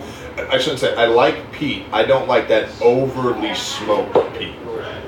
That like that whole campfire Lagavulin, nostril thing. yeah. Like yeah. a bond would be Yeah. would be in there. Yeah, yeah, Yeah. But but even when you get into that, so like when you look at um, Laphroaig's Corryvreckan, right? It's a very very peaty Scotch, but it's not that smoked smokehouse peat. Like I don't like that campfire in your nostrils thing. I'm, I'm not. I, I do not enjoy that. I, I start people off with a like if they don't like peat, I'll have them try Ardbeg Blue Dog, Yeah, and because that Ardbeg Corryvreckan. Sorry, thank you. That was Ardbeg. So so Yeah. it, it hits you with a little bit of peat at the beginning, but then it's just like chocolate and Mm. you know deep dark fruits like stewed fruits. So like even people that don't like scotches, you know, or that don't like peaty stuff, will enjoy that because after you and, and you, I have to tell them actually because if, if you don't tell them, then you know you have to suggest, hey, see if you can pick these flavors out. You know what I'm saying? Well, I, I can equate that to bring it back into cigars too. It's like I, I'm one of those guys. I, I smoke. I normally smoke. You, you- we all know that I smoke very full body, full strength cigars. I like. I like big essence tobacco. I very much enjoy it. But I'm also a fan of when that spice punches your tongue. I love that. When it dries your mouth out and it's just fucking spicy everywhere Yeah. a lot of people can't stand that. But in that same context, that same sentence, they're like, but I like spice. And it's like, okay. So the same way I don't like smoky peat, but I do don't mind peat, it is that you like spice that encompasses your palate, but you don't like when it pinpoints your tongue or that straight black pepper play. You like the overalls, like I, I, I call it like hot sauce spice and then raw pepper spice, right? Yeah. With hot sauce, you get it everywhere, right? You get a little bit in your nose, kind of throw a little bit, you get the taste of it. There's flavor involved, but then when you just bite into a raw chili, it, it's just boom, it's there. You know, it starts get it starts getting uh, ominous and, and poisonous to a texture, right? Like it lingers and it hangs and it stings right away. I can I see don't that. mind in that in a cigar, but it has to be well blended. Like like If it's Oh, I'm not just talking. I'm, I'm not talking some NAS shit. Like Yeah. I'm not talking that. But um, you know, like when, when you take a when you take a well aged, and, and this is always gonna sound backwards. People don't know a well aged 64 exclusive. The way that spice just pinpoints your tongue. It's the first thing you get when you put the wrapper in your mouth. It's like someone used a lot of pepper here. Like a lot of. I very much enjoy that. You know. You guys smoking another one? Mm-hmm. What are you talking about? We're That's what that first cigar today. Springbank for me. That's like pot rocks on my tongue. Yeah. That's just dancing all over the. Yeah. Oh, we the got a new. Scots on. We got new Scots on the Bourbon Cowboy. But am I wrong? Am I, I mean, that's what I'm getting from that. And I, there's overtones of a little peat there, but it's popping all over the, the tongue. Let me do that now. Ooh. Ooh. Uncle Eddie got gifts. You like light cigars? I do. This is the uh, Osnager. That's at Oscar. Yeah. The the, Yeah, the syn- sim, sim, sim, yeah, yeah, yeah. Synesthesia. It's got the colorful label on it. Yeah. Synesthesis. Yeah, yeah, yeah. Synesthesia. It's called. Yeah. So that's a pretty uh, light cigar. Um, Cowboy, you have another one? Yeah. Okay. I'm glad like, doesn't uh, got a gift. I got something for you. Oh, I got something for you too. you like uh, Corojo? Yes. I do. Try this. Uh, shit, I want to give you the super deluxe, but this Piggy Smalls. Have you ever had that? The Piggy Smalls. Piggy Smalls. Yeah, Edward Sued. Yeah. Uh, The only thing that kind of sucks about me and Mark together is we've got very similar palates, and um, because I'm a big spice guy too. I mean, I the more flavor the better. That's Oh, why. speaking of spice, I want to point this out. This this cigar, uh, this What's Avada, Yeah. is building in its in its body spice. Is that a, a two or one? this, this is the uh, the second, the death. Two? I have I have the one if you want. How many ones do you have? Uh, I have a bunch, ten. You have a bunch? Yeah. I'll, I'll, I'll buy some from you. No, no, I'll give it to me. Well, I don't want one. He gives everything away. No, I don't want one. I mean, I got plenty. Okay. Yeah. But you want to try this one? I have I have plenty of that. Oh, okay. I don't have one. The uh, I don't know how to remember his Shit. look It at the blows me away, man. Every time with This this, is the super deluxe. Actually, you, You you lost me a one. take that. That's been in that's been in there for a minute. Is this a lost and found? Yeah, yeah, yeah. Has to be. Um, room, is that room 101? No, that's Uh, this is 101. Oh, that's filthy. so. I think that you'll like that. That's funny. I brought a 101. Oh, that's filthy. And then I have uh, ghostly grape. You can you can have it. Oh, you dirty fuck. I got plenty of those. And I'm just sitting there aging them, man. I'm just, Ah, just go ahead, throw me that Venmo, bro. Throw me that Venmo. I'll send you a dollar amount and you uh, just uh, fill it. Uh, yeah, the spring was good. And actually, you know what's kind of cool about that is I want to. Do you, do you guys want to go to bourbon next, or do you want to play around Scotch a little bit, or? You guys want to try that? The bones. Yeah. You guys have never had the bones. You guys ought to did, give that a little. did, did shot. you pour the uh, Stolak? Is that what you poured? I'm I'm, I'm pairing the uh, Stolock with the. Uh, which one was this one? Montecristo. The Montecristo. Yeah, it works pretty well. yeah. This is what I call the Three Musketeer cigar because that's what it is. Is that? Yeah. Let's try that. Are you picking up a little spice in the end of the cigar? Did you pick, are you picking up spice? In the Yeah. end? Well, I was picking up spice when you said there was no spice. I was like, Oh, and then, but then I think I was probably picking a little of that up from the Duke, um, which we, Fuck, which in, of in those all was fairness, small? we always, when we're talking about cigars, I would do we're, we're drinking too, right? So I'm doing this. that adds another element to Doing what we're I would do smoking and what we're tasting. Right. For That- sure. That, that has actually been a new development for me. So up until meeting Mark And save and, that, and, save and that. hanging out and you know trying his cigars and doing the pairing, like the pairing of cigars and whiskey as a active action to where you're actually deliberately trying to pair cigars and whiskey is it's opened up you know my wife and i do whis- um, wine tasting all the time. you do wine and cheese and wine and meat. Right. and then the whole whiskey cigar pairing is an absolutely gonna be fascinating new development for me.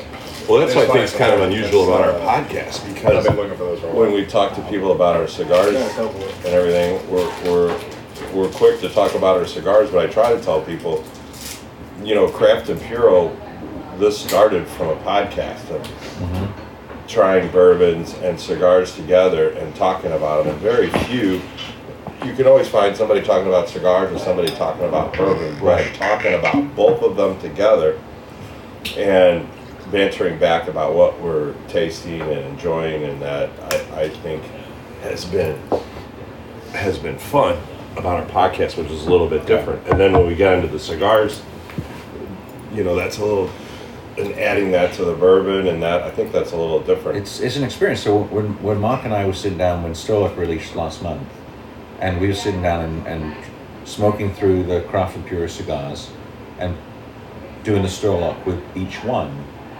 the experience for each cigar with the Storlock was very different. Like one of them was very balanced. They very much complemented each other. One of them put some more spice into the Storlock. And then the Storlock on the last one, I can't remember which one was which, put some sweet into the cigar. And just, we're drinking the same whiskey. But with three different cigars, the experience is very different. right. And just to, to enter into that journey and that, that experience of investigating and learning and really Yeah, taking, that, taking a that was that was fun because you had never done a cigar tasting that way. Like Right. in total, we, we lit nine different nine cigars, right? Three of each blend. But the idea was that one would cook a little, then you'd set one down, then you'd go back, then you come back, you'd be like, ooh, well, I tasted this. Well, hang, all right, hang on, little water wash, come back, do this one, do do do do do do do, and played through them. And what that did is we were doing the launch with Stilllock whiskey. So it was like, so when he was sitting over there pouring whiskey, and someone smoking a cigar, and then he was smoking, he was smoking Cyclops that night. He was talking about the damn cigar with it because he knew the way it paired together, like mm-hmm. the way they treated each other. Which it's always fun. You like when we sit down, we're doing on blend stuff, and we're smoking over and over and over. Like Sim and Luciano, we've sat with these guys, and you're, you're smoking a cigar, unrolling a cigar, tasting each leaf, then you roll it back up, then you go, oh shit, okay, I get it. You know. Now you think everybody was enjoying our cigars that night and I was like maybe the whiskey was helping out as well. it for did sure. because it added. I mean, both played very well together. Yeah. That's really great. I'm glad you brought that up. That's All great. right, so uh, Cowboy, why don't you talk about what we're drinking next, and then uh, Uncle Eddie, I want you to talk about what you passed out. I remember. Uh, we're doing Super Deluxe. He's doing the Ozen, Osgen, Ozinger, blah, blah, blah, blah. And he's got the piggy, piggy, piggy smalls. So the El Super Deluxe is a Sofa King. Uh, so, so who? Sofa King, cool. Yeah. so the uh, what you have, the wrapper is uh, Habano. Uh, That's a Habano. yeah. The binder, it's a. it says Habano and. Uh, Man, that's really different. I'm in. I'm with it. It's dark. NA. Yeah. The binder is uh, Sumatra, and the filler Dominican and Nicaraguan. It doesn't specify the uh, filler. So that's uh, from 2018. Excuse me, I'm gonna doctor this up real quick. So, Just uh, yeah, And then I scissors. gave him a Cafe Cubano, which is a, a Privada cigar that I got through their. Uh, I don't think it was. Uh, Farm that, that might have been an LCA release. Oh, looking like that. Yeah, it's Cafe got Cubano. Piggy Smalls. Uh, the Piggy Smalls, no, it was uh, uh, Edgar Seward, and, and it was all. I got that through Privada's website, but it was uh, they they sell five packs. Uh, Sir Louis Cigars also sells them. Uh, but I think Sir Louis does? I think Yeah. that, I think he has an exclusive, and the blend is slightly different. Yeah. These are good together. This this works really well. The uh, the so I gave uh, Prince Mark. Prince Mark. On hopper. Pond hoppers. It's gonna Prince stay. I mean, it's like a cold sign. I said Oh, that. he he's Yeah. got the Death Bucket Bucket. number two. Yeah. Have you had one? Yeah. I only have like three of these left, and I had the original Death Bucket, but I didn't know if you wanted to smoke this, you're welcome to. Oh, I thought that was the one that I gave you. No, you gave me Piggy Smalls. That's in there. Yeah. And this one, because you brought that up, you want to try it, or have you had Uh, it? yeah, I have one in there. Okay, good. Okay. Um, and then, What's this one? That is the uh, Osnager. Osniger? It's a it's a newer company, right? So they used to. So, So- it's the same company that made CAO. The It's, same it's handle. crown heads. Okay. So it what for quick back history, Jon Huber, Brian McGee, uh, Chris Odger, they all used to work for Cr- or CAO back in the day. Chris Odger has been a partner with Jon Huber and Crown Heads since its inception. This is the first namesake cigar line that he's put out. Well, the Ozgener family left. CA, they stopped making CAOs, right? Yes, they left Now at they're, the same time. they're, that- doing their own yeah. thing. Yeah. Connecticut But- rapper? So that's the artist series because the father, Cano, is an artist um, in Nashville. He has the, actually the that old uh, factory is now like a, a an artist. Um, Art Depot. yeah, art Or like a, a no, not a flea market. That's not the right word. I mean, a little museum. yeah. Museum, yeah. Let's go with that. But um, a gallery, gallery, and uh, so that's their lighter version. They have the Yeah. Bosphorus, which is I like that. Yeah, I mean, that, that's in my wheelhouse. yeah, This, Smooth this kind of cigar. flavor is, you know, light to medium. yeah. But they're making like everybody's talking them up, man. Like, you know, saying all their stuff is good, yeah. Yeah. And then I have a ghostly A granger. little bit of butter in it. Yeah, Ghostly Granger. yeah, which is like you remember the old Cabbage Patch, uh, cabbage, the the little cards. Yeah. So on the pack, it's a five pack, and it has uh, one of those little cards on So there. that must be Privada. Yeah. Yeah. But I've been aging a lot of this stuff. I like a lot of the the provider stuff. It's just not everything's gonna be a hit. Just like with any brand, right? Like any Um, brand that you get. Never gonna argue that. Yeah. Yep. All right. Well, we're gonna get. I'm. In, I'm on a super deluxe. Did you say that? Yeah. Yeah. Okay. All right. Uh, Cowboy, what are we pouring, man? So, this is, and I think I already said it earlier on the podcast. Um, I think the Mad Russian finally brought one of these to the table with us one time, and um, it's Backbone Bourbon. And this specific one is a 15 year, and it's MGP juice, but this is a 15 year reserve, 107 proof. And um, I've always enjoyed these, and they've got different varieties of it out and whatever. But for anybody who wants to do a pour of that, have you? That's what I. Have. I got mine, yeah, buddy. Okay, good. Yeah. So Let's cheers. Zach. cheers. Cheers. I gotta get it. Uh, Cheers, man. Have we done this back one? This one? I think you have. It's been a while, but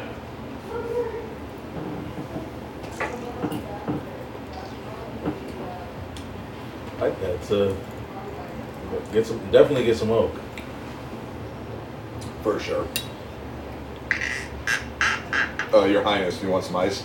No, I'm, I'm good. I want to take it, taste it pure first. Yeah, take it. Take it clean. The nose. The nose on this.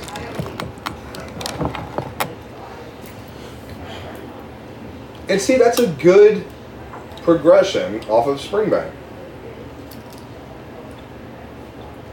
You know, it's not. It's not that it's you're staying. You're staying inside proof. I just felt like I pulled out of the galaxy and the pot rocks, and now I'm smoothed out. because man, that thing was dancing all over my tongue. That Springbank, but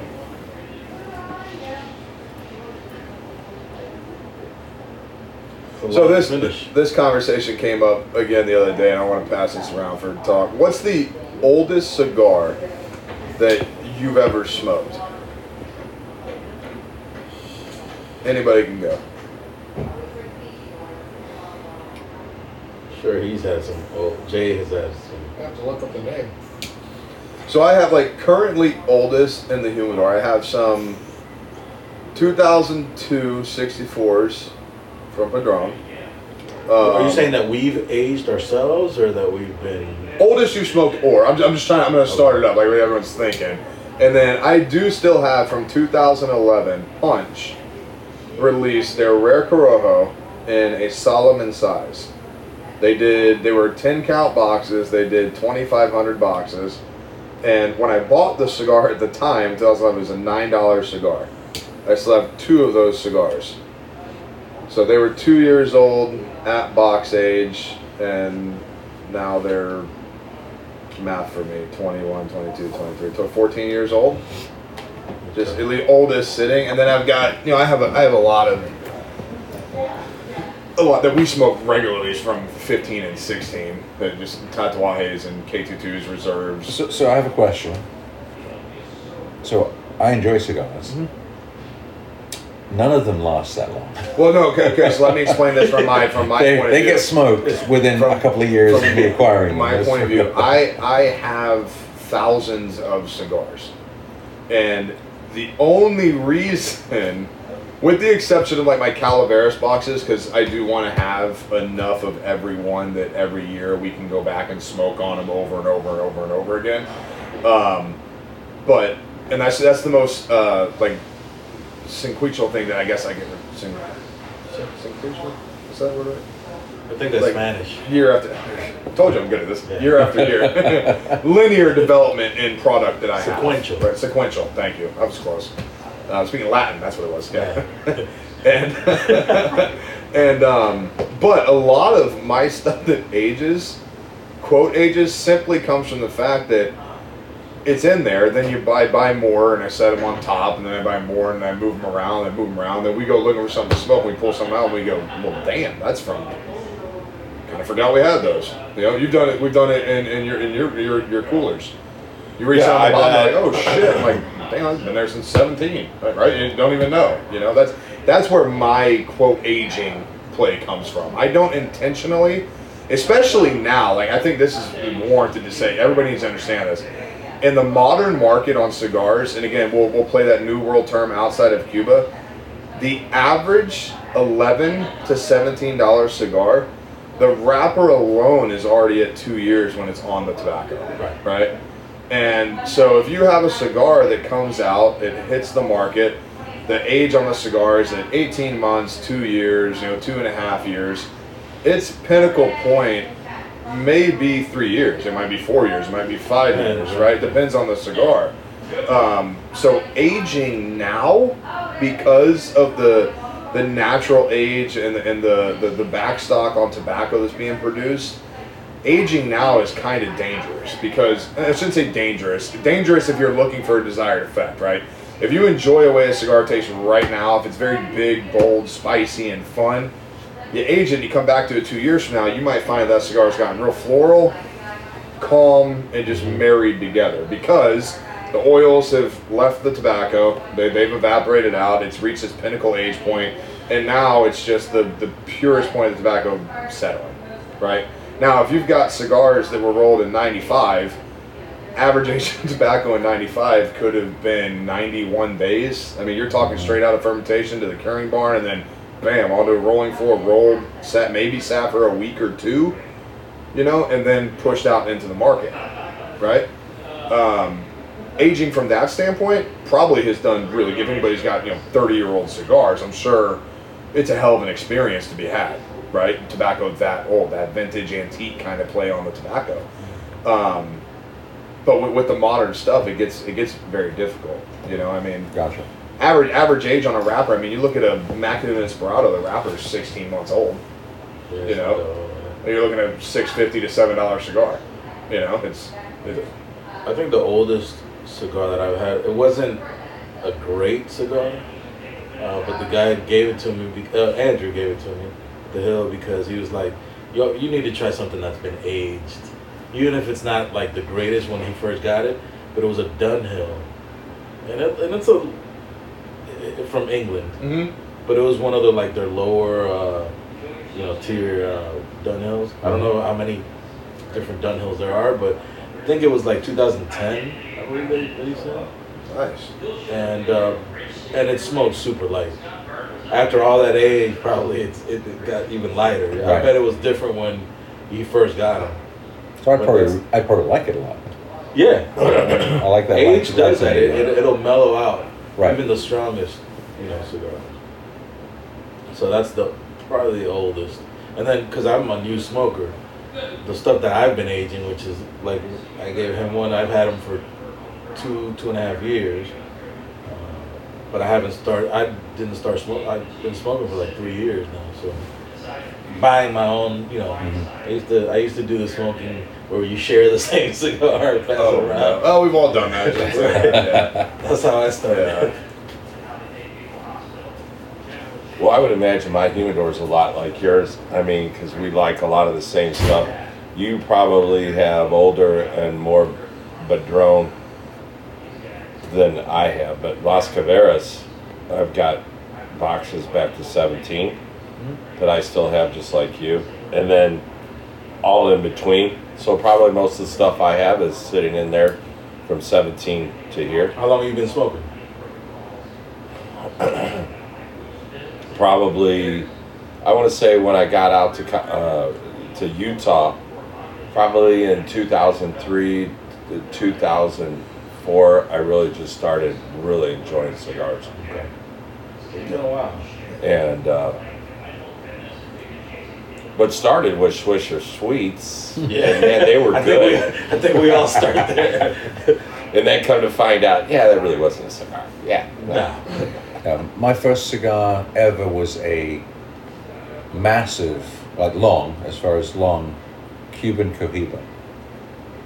And I Yeah. smoked it in one sitting. Like, welcome to cigars. How long did that take? It took me two and a half, three hours, Oh, okay. and yeah, a little high at the end of uh, that experience. But that was my introduction to cigars. And I Yeah, realized, I mean, you this like is light really good. Yeah, you like light cigars, so that. Yeah. Yeah. Well, being being in the, the European market, like I, I follow some of these guys that hang out in the Sahakians Lounge in, in London. And Cool lounge, right? You been to it? No, no, I've seen it. Oh, I've seen yeah, the videos. Kirby, you follow Kirby Allison? Yeah, Yeah, yeah. okay, yeah. I, I got a beef with that dude because he's like an American dude from Texas that's in love with Europe and Cohiba, so he's a little bit of a reverse pawn hopper, but it's fine. Right. No, but but uh, He can shine his shoe. no, like, man, Don't he's those trying reverse to- pawn hoppers. Right. Those reverse Those pawn traces, hoppers, yeah, those- we won that He one. puts a he puts a glass finish on the shoes. Oh yeah, Yeah, yeah. we, we, yeah, you guys have done a good job with the country. I like how I like how hey I like how the Sahaki. That's the other podcast. What's his son's name? Uh, Edward, Edward Sahakian. Edward Sockin and Eddie Sockin. Eddie is the dad, right? Edward is the dad. Eddie is Eddie. the son. So yeah. Hmm. Eddie goes, "May I have the pleasure of lighting Mm. your cigar for you?" God, he like- makes. He I'm makes. like, I wish somebody would makes, do that for me. I got you, man. Just let me know. but with that accent. Can't do that. right. Can't do that. Excuse me, Kirby, if you don't mind, if I have the, the pleasure of like, would you like a V cut or a straight cut? Right. Would you like a. He's like so, like- Mm. It's proper, very proper. No, no, no, no, no. Shut up. But um, uh, they, they, he does a lot there. So like the, the Sahakians have their their vault, and you know, and they, they do handle a lot of the, the European exclusives that they get, and, that, and so that's when it comes to Cubans for me. That's what I want. I want to find some of the Dubai exclusives, the shop exclusives in Europe that are being done by these these these blenders. Uh, That Queen Uh, cigar. that, yeah. Um, he she did one, he did one with uh it's not the fox and the hound. It's the, the I'll look it up in a second. Um, did you see the Did you see the new lounge that they that they that they built? the Sahakians? Yeah. Yeah.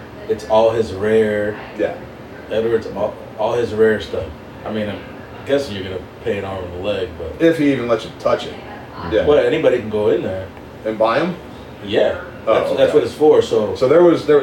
I'm gonna find this while I'm talking about this, but there was there was one one place they went to. This family has been, they were the original family that imported Cuban cigars for Winston Churchill into Europe, and um, they've got a vault with they're they're, they've got Cubans down there that are 125 years old, and I smoked Khalifa from uh, Saddam Hussein's Humor. from Saddam Hussein's anymore. Yep. Nice. Damn. Hunters and Frankau. Have you heard of that? yeah. I have not. Yeah, so that, that family's been in business for 185 years, and Jemma Freeman runs it now, the great great great granddaughter, and they, she she pulled a box of Lanceros out, the damn box is from like 81, just you know like no one even knew what a Lancero was in 81. Like she's they've got one that was made for Fox and Franco, like made for Nice. that humidor to be aged and held on to, and she pulls them out, cuts them open, and And Well, I heard like them. Was it you that were telling me that a lot of members they they'll like they'll die, and they'll leave. They'll have they'll be aging a lot of cigars in there. They keep that place keeps it for them, and when they pass, like the family members forget about it, so they sell Yeah. some of those aged. They give them. They give them. I think it's a year after death. If nobody Yeah. comes and claims them or comes and re-ups the membership or whatever, then So there's got to be stuff in there that's Yeah. like you know. well, dude. When they when they show it, it's literally like the catacombs of one way. You walk mm-hmm. down these, you know, like they're built on top of a castle. You go on the circle steps. You go down. The ceilings are only five feet high, and then there's these walls of lockers. And there's just shit. They still have Winston Churchill's locker. It's still locked. There's still shit in it. They don't do anything with it. It's just there. You know, when you go down there, if you buy out of their vintage collection, you're allowed to walk down through it. You can see through. it. But you know, buying a Scarlet collection, you're talking eleven hundred dollars Right. for a cigar. Right. Yeah, and it may be a being that old, it might be a Corona. Right. the, the the dollar bill is larger than the fucking cigar. I wonder how much uh, the Saddam Hussein cigar was. Shit. He- I just have to be in the right place at the right time. Oh, okay. Uh, we won't we won't talk much more about it. Sometimes you're lucky. It's a good blend, man. I like that uh, old bone. Old bones, uh, Yeah, that's good. and especially with this cigar, because this is a little spicy, and that's like marshmallow, like caramel. That's kind of MGP's character, though. They Yeah. all their stuff is so good. That's what's kind of nice about this company down here in Bourbon that I think is really interesting. Bourbon, Missouri, is what he has decided to do is he's buying six, seven, eight year um, barrels and he's finishing. So basically, he's adding value Very talented. and he's got a broker who gets him these barrels because I was asking him. I understand everything except how you get those barrels? Well, we were like, got look, we know we've actually sat with big people with big companies. They can't get that barrel. right. I think you have that barrel. Like, who, who else have you heard finishes something in a Stagg Junior barrel? Yeah, Buffalo Trace does. That's about all I've heard of. Yeah. I, I think it's another curve in the industry that people are going to be catching on to because that's it's really unique and a great idea. And of course, putting up a distillery in Bourbon, Missouri. I mean, that's Perfect, right? I've driven That- past that there very much- forty years, I and mean, I'm like, why isn't there a great bourbon bar? It's, wasn't- it's that the best bad. water tower ever. Every time I drive past Yeah. the water tower in Bourbon, Missouri, it's like, oh, that's that's just perfect because it got the classic old. It looks like a bourbon barrel. You I know, a but if- Oh, you know, really? It, it's like a more, more like a fermentation Uh-huh. Vat, but they've got bourbon on it and they keep it. It's not the one they really use. They got this newfangled water water tower, but uh, but yeah, I've thought for years somebody needs to put a, a good distillery in Bourbon, Missouri, and There you go. finally we've got one. So no, he, he does a phenomenal. He's got a phenomenal reputation about being able to to blend and finish in an incredible way. I did a, a tasting on Stolock out at uh, Grillo's in Lake St. Louis, and majority of people coming in were coming in for their their barrel pick from Bourbon, Missouri, and they were trying ours, and but also picking up bottles of the his Barrel King. Okay. You know, it was and yeah, everybody was raving about it. It's a great idea. Bourbon's Bourbon's no longer just Kentucky, man. It's it's Texas is making good stuff. I mean, Missouri. Yeah, Ken- a bunch Kentucky of, a would bunch like- states. A bunch of states got that legislation passed. Yeah. You can follow the quote bourbon law. Oh and- yeah, yeah, you're yeah, right. Kentucky would like to make you believe it all has to be out of Kentucky, but technically it's virgin barrel, at least fifty-one percent corn, Right. and made in America. And, well, and then That's- grain grain source from the region in which it's in. Yeah, Exactly, Yeah. and and that's it. It doesn't have to be Kentucky anymore to be bourbon, and we've got some really good bourbons coming out from around the country. Uh, we do. But if you call it bourbon, then it's Yeah, I mean Good to know Stolock. that. We don't. I mean Stolock is technically a bourbon, but we don't call it bourbon because we're taking advantage of the new Missouri law that says Ozark Highlands has these quality cha- Um. characters characteristics to it. So we market Stolock as an Ozark Highlands whiskey, but it is technically a bourbon. But we're we're we're creating a new space on the shelf. So you know, don't have to replace your favorite bourbon. You know now This have your something favorite Ozark. Highlands Right. alongside your favorite Tennessee whiskey, alongside your favorite Scotch, That's smart. and you know it's a lot easier to enter the market that way than to say we've got another bourbon that's going to be in the mix of all Added the other to, bourbons. yeah, added to everything else. Right. You know what's crazy about that is on one of our shows, there's a winery out here in Defiance, Sugar Creek, and the owner, I, I've met him, and they do a lot of great things out there. I think they've got a great vodka. Mhm. Anyway, Judgment Tree. Judgment Tree. Yeah. I think it's fantastic. Um, and he, I said to Mark, we're having a podcast, and me and Mark don't script anything, which that's our show. But I brought out this brandy. What are you talking about? This whole thing's scripted. Right. I said I brought out this brandy, and Didn't he's like, "Well, what? You're bringing out?" brandy?" I says, "Let me tell you, it's cutting. It's right No, no, no, on that that's not that edge." It is. He yeah. set that ball down the pool. I'm like, I'm not drinking that shit. And I'm like, "You have to try this because I think it's right on the cusp of whiskey, bourbon, It is. whatever you want to do, and try it because I think they're doing some smart, smart stuff up there, and, and it's very good." Yeah, most of it's aged two years. When I was last there, because I live in Defiance, so I'm very close to that. Mm. And they had, when I was there, probably a few, few months ago, they had five different batches, Yep. and each batch was very unique. And I think I, I think we landed on batch four was our our favorite. But yeah, batch one through five, we tried them all, of course, and uh, I think batch one sold out. Like we didn't get to try batch one, but each one had a very different flavor profile to it, Yeah. and they did a really good job. Everyone was good. No, no, batch four, in my opinion, was better, but I'm, I'm excited to see what they do when they start to age it a little bit more Yep. And, and go beyond the two years. Maybe embrace the Ozark Highlands, which is a minimum of four year requirement. But yeah, they they're doing some good stuff. So, so I'm for excited. Ozark, for it to be uh, uh, Ozark Highlands, it has to be minimum, if you're going to do an aged Ozark Highlands under Missouri law, it's four years minimum. Oh, wow. Yeah.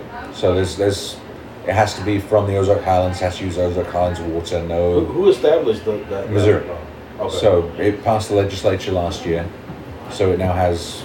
And, but and did the they bring a bunch of you guys together to come So up the, with the that? legislature, the legislation was built on Scotch standards and bourbon standards and Missouri bourbon standards. It kind of took the blend. best of all of them and said, "Here's the standards." Those changed through the legislative process, but it's you know all natural, no chemicals added, minimum of four years on the aged aged uh, aged uh, spirits. Um, so it's it really so as Ozark Highlands starts to come out, there's only two right now. We're we're privileged to be one of them. As they come out, you know the first taste is going to actually have some quality to it. So it's not going to be we aged it seven days and it's now Ozark Highlands.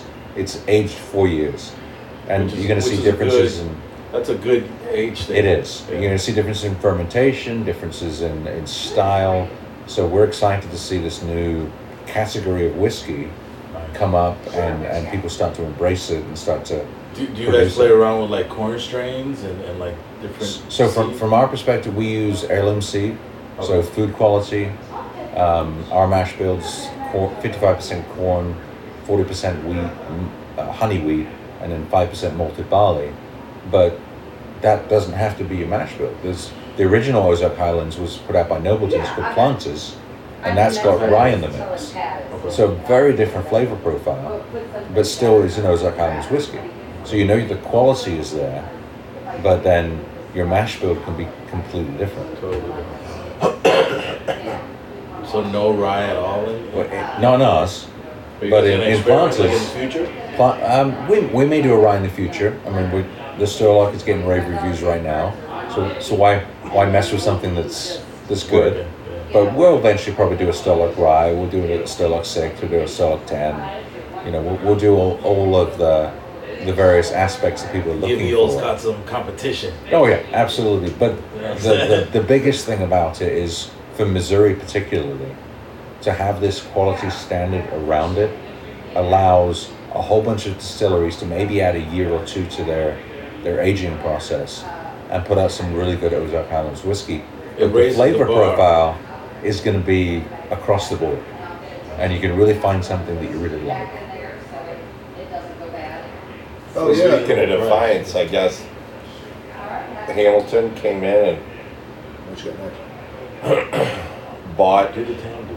some more property and the business down there, uh, the Defiance Inn, or Oh, so the, the Hoffmanns? yeah, the Hoffmann. Yeah, the Hoffmanns. Yeah, they're, they're they're focusing on wine, so they're they're developing all the wineries around. They're really improving. Mean, Missouri is known historically for really good dry reds, um, but they're really important. The dry whites. The Norton is huge. Back in the seventeen hundreds, the Missouri wine industry basically saved the French wine industry because they had uh, they had the blight in in France in the seventeen hundreds, and then Missouri's uh, vineyards were immune to the blight that was going on in France. So there's a lot of grafting in over in, in France of Missouri vines to really save the, the, the French wine industry. So you've got that, that historical aspect to what's gone on in Missouri. And then on the wine side, Missouri, prior to Prohibition, was one of the largest producers of wine in the US. And so there's this huge history. And then Ozark Highlands is built on 200 years of distilling history. So it's been called the Ozark Highlands for the last 200 years by the US government. I did not know that. And a lot of it's moonshine and a lot of it's, you know, well, even mule shine. So there's moon, moonshine, which was done at night. There's day shine that was done during the day. And mule shine, which was done so far into the woods, you had to use mules to carry the barrels out. So you've got all that history, and now you've got some quality standards around Ozark Highlands that allows you to really put out some good quality whiskey, good I'm quality excited, yeah, spirits. because that raises the bar. It does, and and that's key. I mean, Right. Kentucky. You know, you hear a lot of the Kentucky distilleries talk about, you know, their distilleries on a limestone shelf. Well, the entire half of lower half of Missouri is on a limestone highlands. So the entire water source from the southern half of Missouri is naturally limestone filtered water. So you've got a sweet mineral water you can start with, which is phenomenal for spirits. And so you've got this industry that's starting to develop, taking advantage of that history, which hasn't done hasn't happened before. There's no reason Missouri distillery should not have the same level of quality and reputation that Kentucky distilleries do. And so you've got a, a group Or of people higher, now, probably. even higher. Yeah. But you've got a whole group of people now that are trying to develop this industry to really show Missouri can put out some really, really good whiskey. and what about the wine? Well, the wines, Do the you wines dabble in wine a little bit too? I mean, I, I enjoy it. I consume. you know, my first, my first job after culinary school, I did an externship at Chandler Hill Winery. Have you been there? Yeah. So when they first started, they were get, they're still growing their stuff. So they had they had all their stuff in California, but now I guess they have their own, you know, wines from Missouri. Um, but I was impressed by that winery because it's, you know, you I was used, used used to going to like wineries and get like that sweet Missouri wine, and I didn't like that. You know what I'm saying? And and when I got Chandler Hill, I don't know if there are other ones that have just regular red wine that's not sweet. Yeah, so Augusta has it. I mean, any any of the distilleries in or any of the wineries in in uh, in Hermann and in um, Augusta and in Defiance, if they have a dry red, it's usually based on either a, a Norton or a Chardonnay. So, so their dry reds have a different, completely different flavor profile than, than anything in the U.S. Very much. Yeah, so a lot of them are based on the Norton grape. So the Norton grape is natural to Missouri. The thing about Augusta is it's like a microclimate. So you've got, you know, Missouri River, you have the fog that develops over the Missouri River, and then it flows up over the hills in Augusta. So it really creates a good microenvironment for wine growing. So they take advantage of that. The soil is pretty good as well. Um, so you're seeing people like the Hoffmanns who have a vision and also have the finances to be able to develop and improve the quality process. Really developing those those wines from the region. So my wife, Janine, you've met her. She worked for the ag department for like five years, maybe more. And um, so I had the opportunity as, you know, it- it's just like cigars. You start out with all the sweet wines and whatever, and then blah, blah, blah. But I really fell in love with, I, I've had all the wines from Missouri. And Adam Puchta, um, he put out a wine back in 94, 5. It was a Norton but it wasn't your typical Norton. It was it had all that good oaky, beautiful red to it, but yet it was really light. Yeah. and it was Yeah. fantastic. Yeah, they, they do a good job. Yeah, and I, I think for, for all of I've tasted, Adam Puchta puts out some of the best Nortons Missouri has. And of course, you always hear about California, but I, I've tasted a lot of them with my wife over the years and whatever. But I, I, I really think there's a, a huge future for wine. Put it up against there with, with Yeah. Agreed. Yeah, Yeah. very much. I need to Yeah. try it, man. I need to try it more. I mean, it's, it's got a very different aftertaste. Like stuff coming out of Sonoma or stuff coming out of Napa, very different from Missouri. Mm-hmm. So it's a different flavor profile, but it's still good.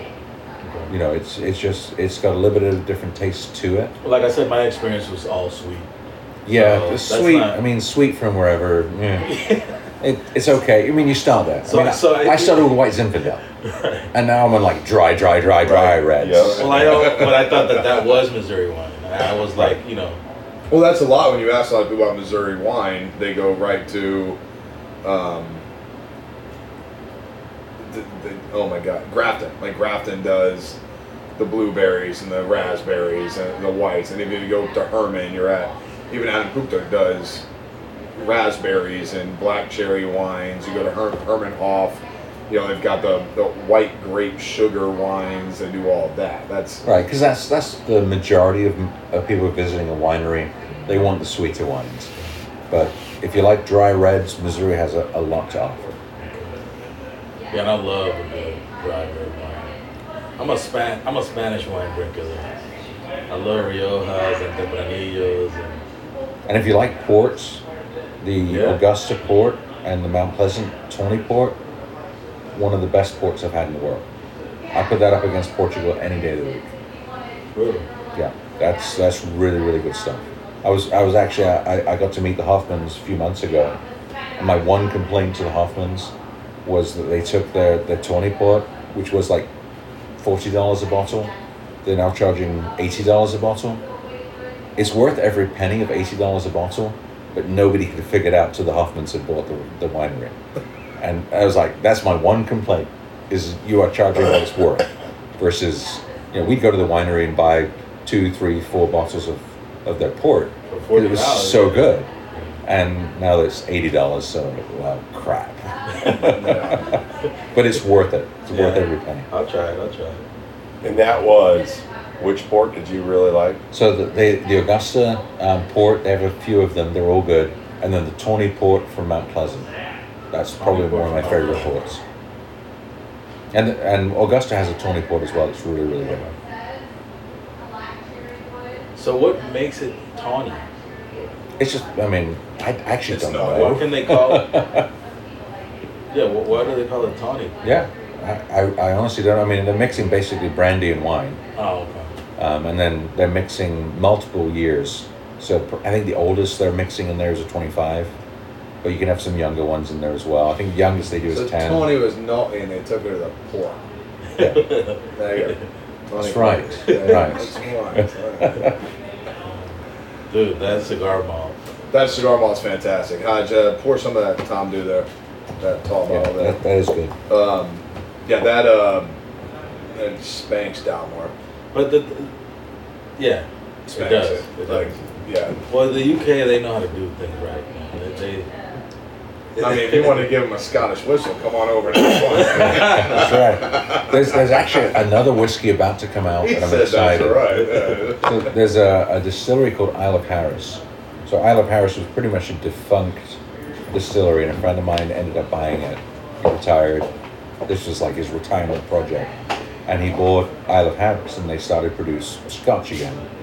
They haven't come out with a Scotch yet. Um, expecting it next year, 2024.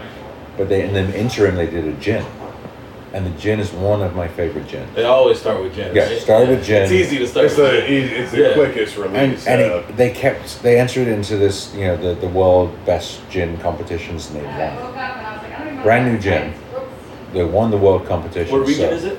it's Isla Harris so It's its own. it's on the left wow. coast of Scotland Okay.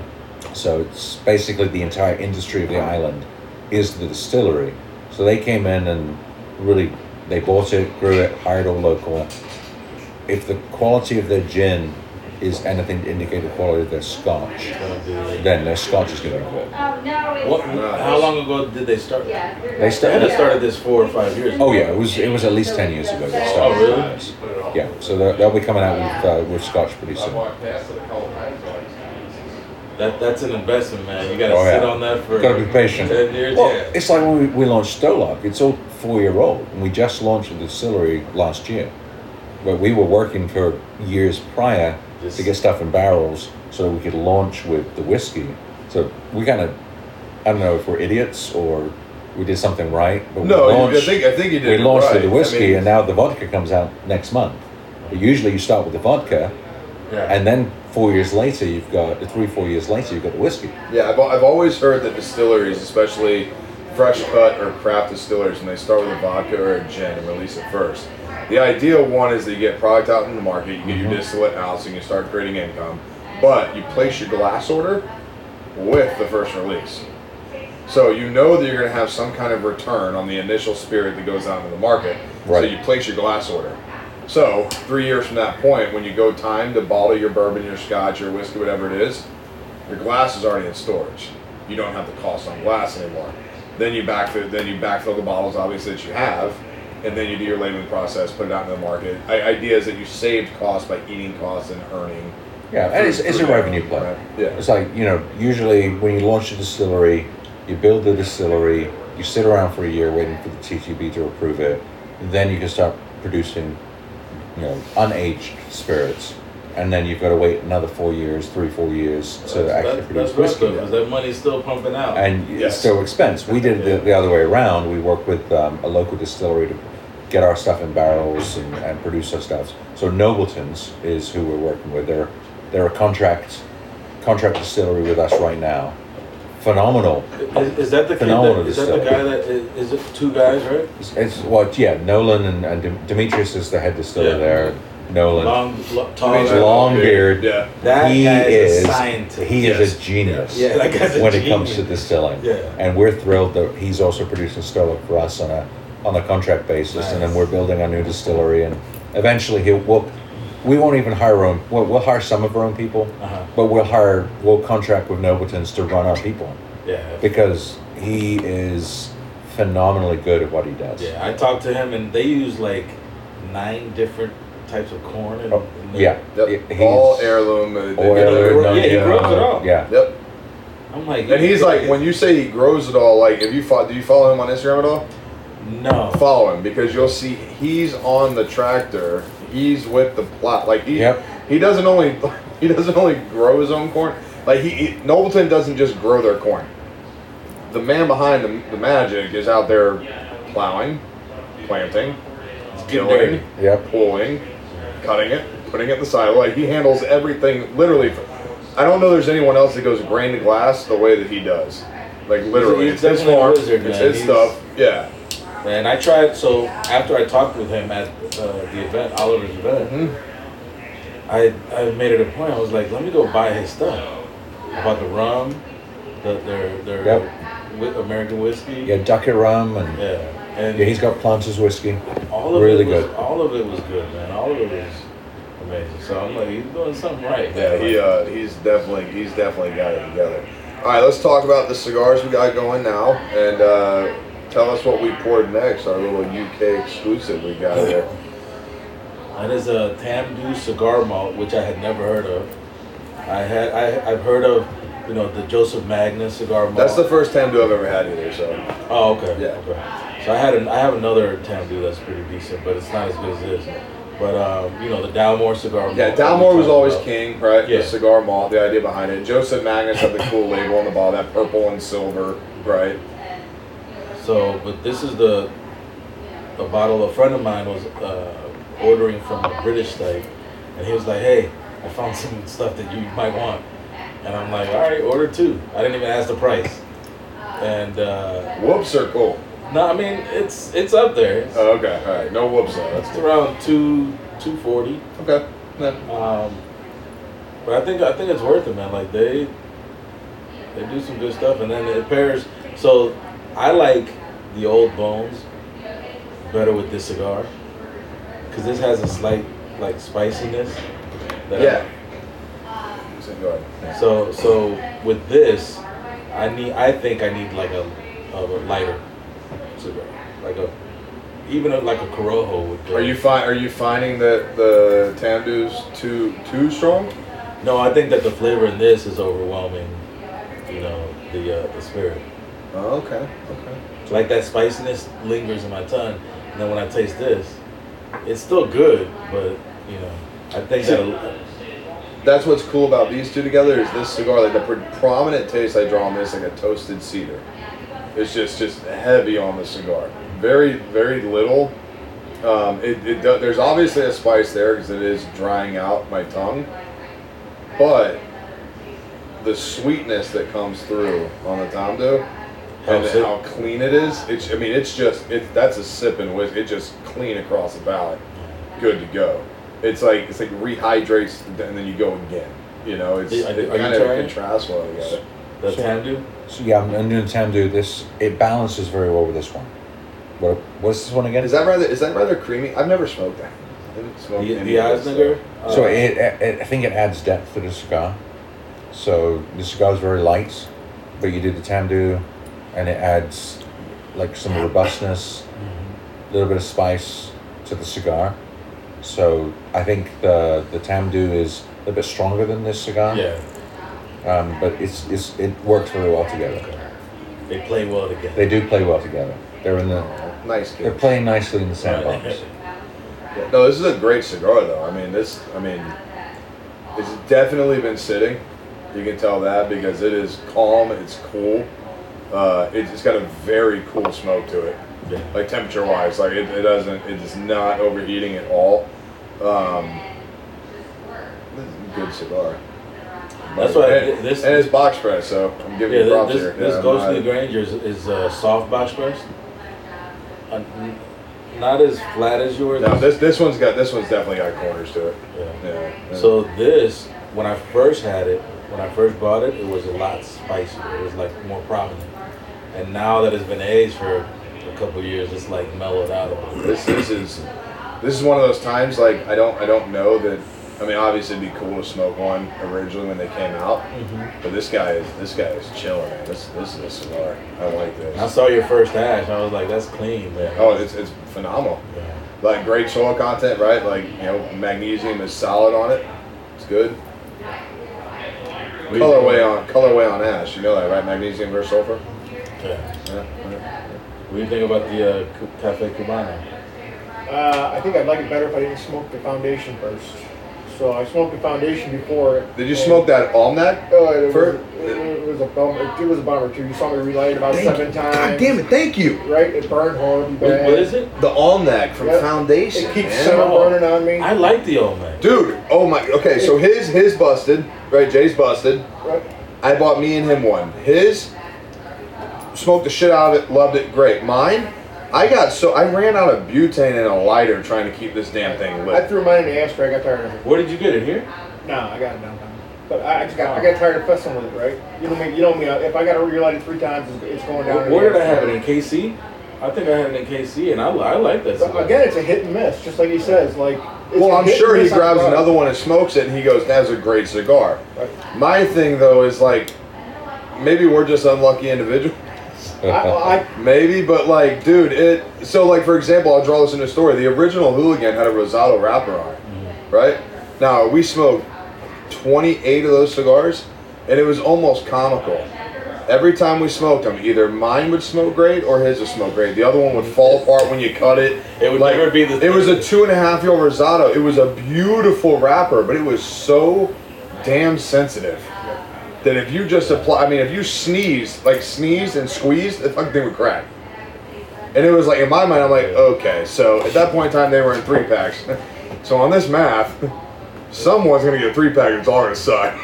so we can, so that's when we switched to the Habano. But I mean, the Habano ended up actually creating the, the cigar now, which I think was better. But um, it sucks that way. Like, I mean, it, it's such an aesthetically, it's gorgeous. It's beautiful. Yeah, it's beautiful. Cigar. But if you know, I, I, I wonder what that was sitting in that ashtray. I, mean, I didn't you can realize see, you I, was- you can it. see I was tired of fussing. I saw you kept messing with your life. Crazy, man. But the Cafe Cubano is a good cigar. It's smooth. It's not, uh, you know, it came a little chalky at the light, but There's not much there, right? no, it, it doesn't really develop much into anything. But it's very, you know, very smooth. A little bit of chocolate maybe on there, not sweet at all, but just a little bit of chocolate in there. But you know, just it, you, you want a little more out of it. You think, oh, this is good. Come, come, come, and it just doesn't seem to come. God, that's what she said. God, what she said. Right? Cowboy, what do you think, man? This is the best pour of the day for me. Oh, I agree.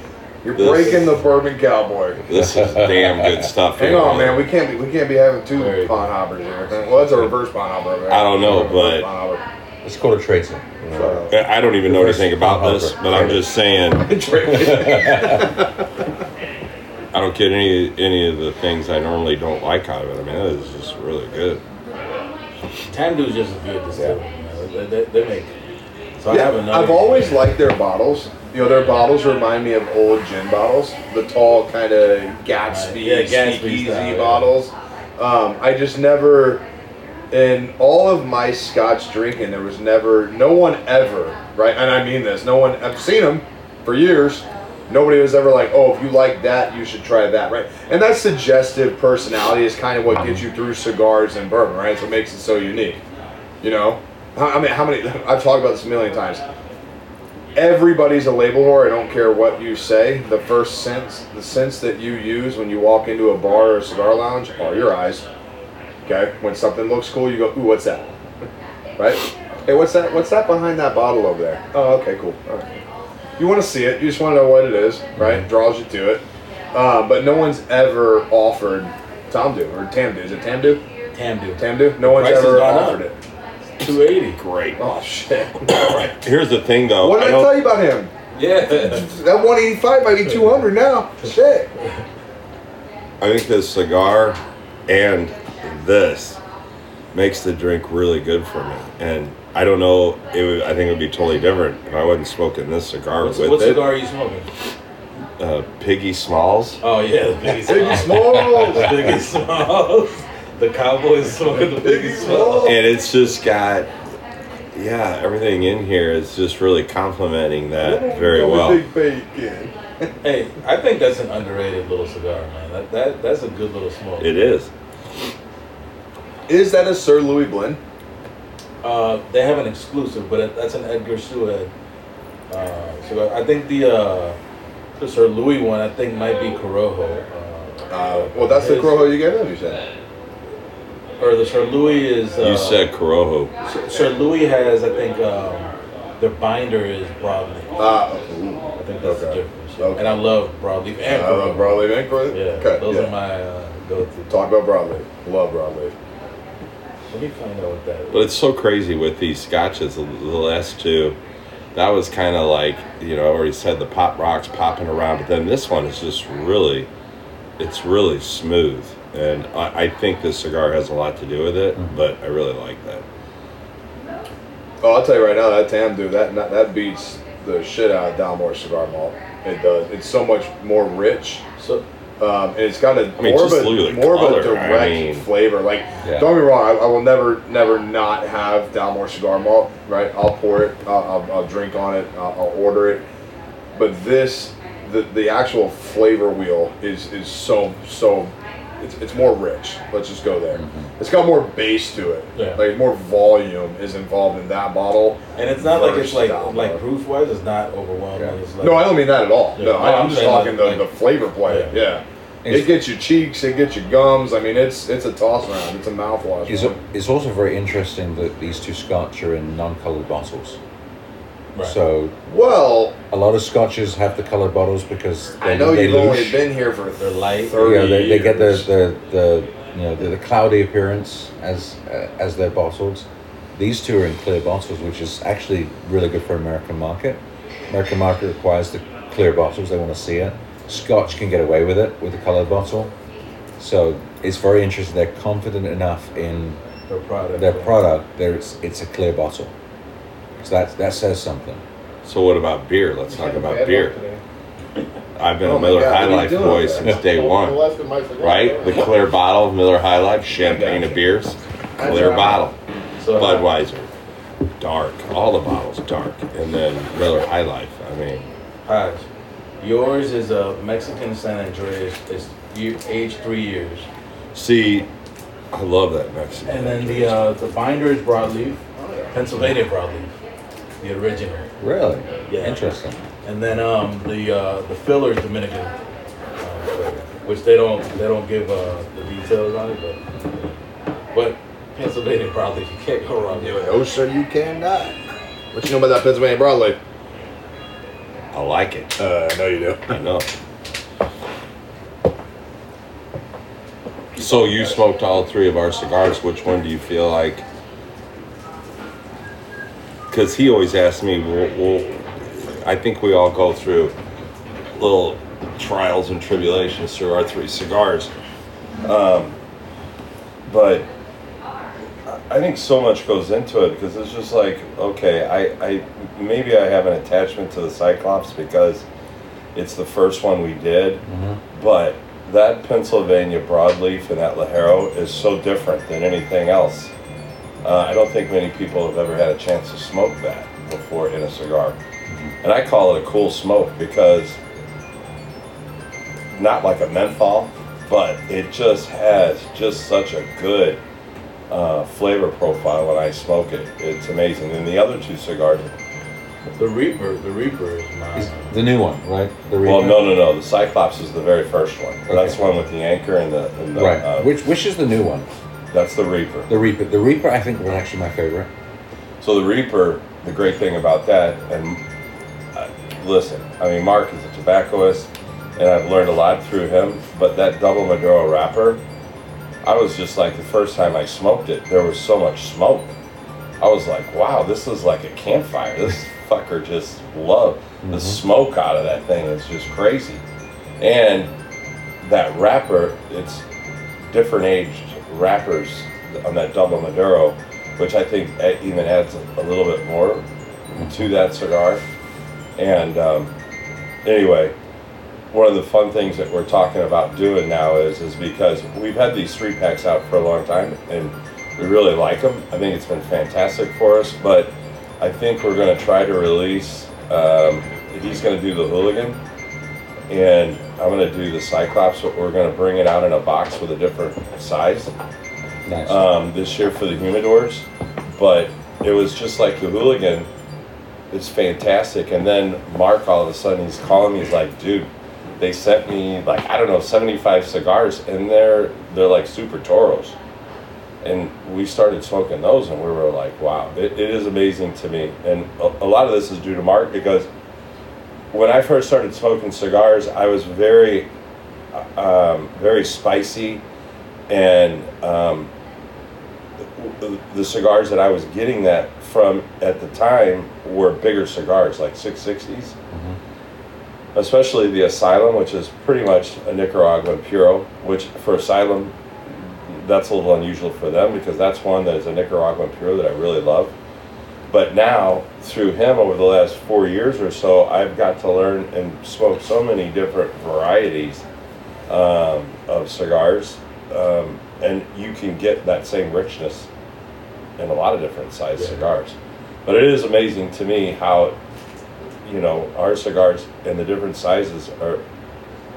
It's just, it's a different smoke. So the Hooligan's the one with the pens, uh, with the broadleaf, right? No, Cyclops is.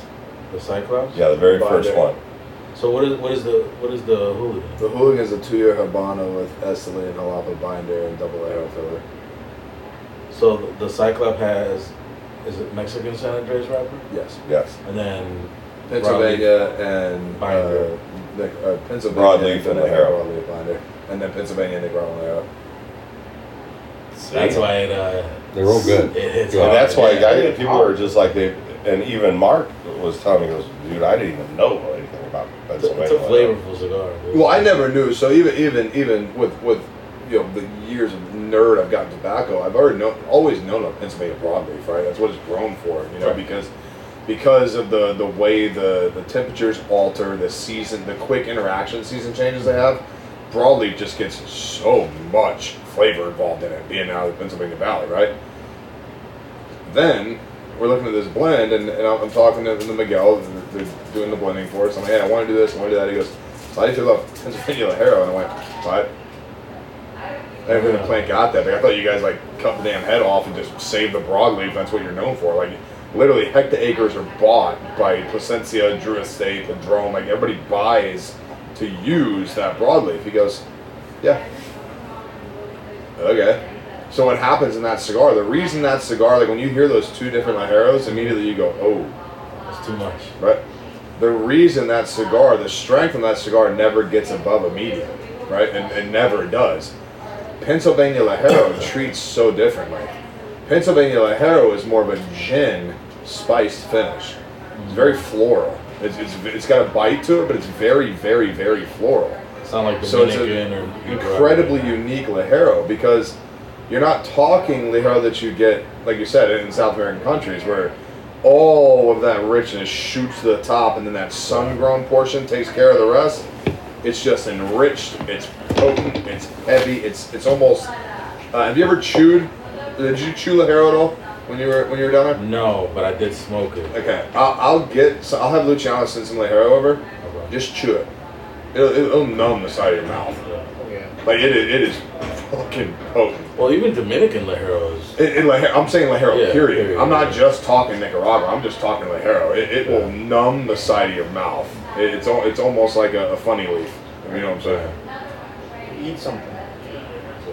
You don't sit there and swallow it. No, I mean it, it, it literally.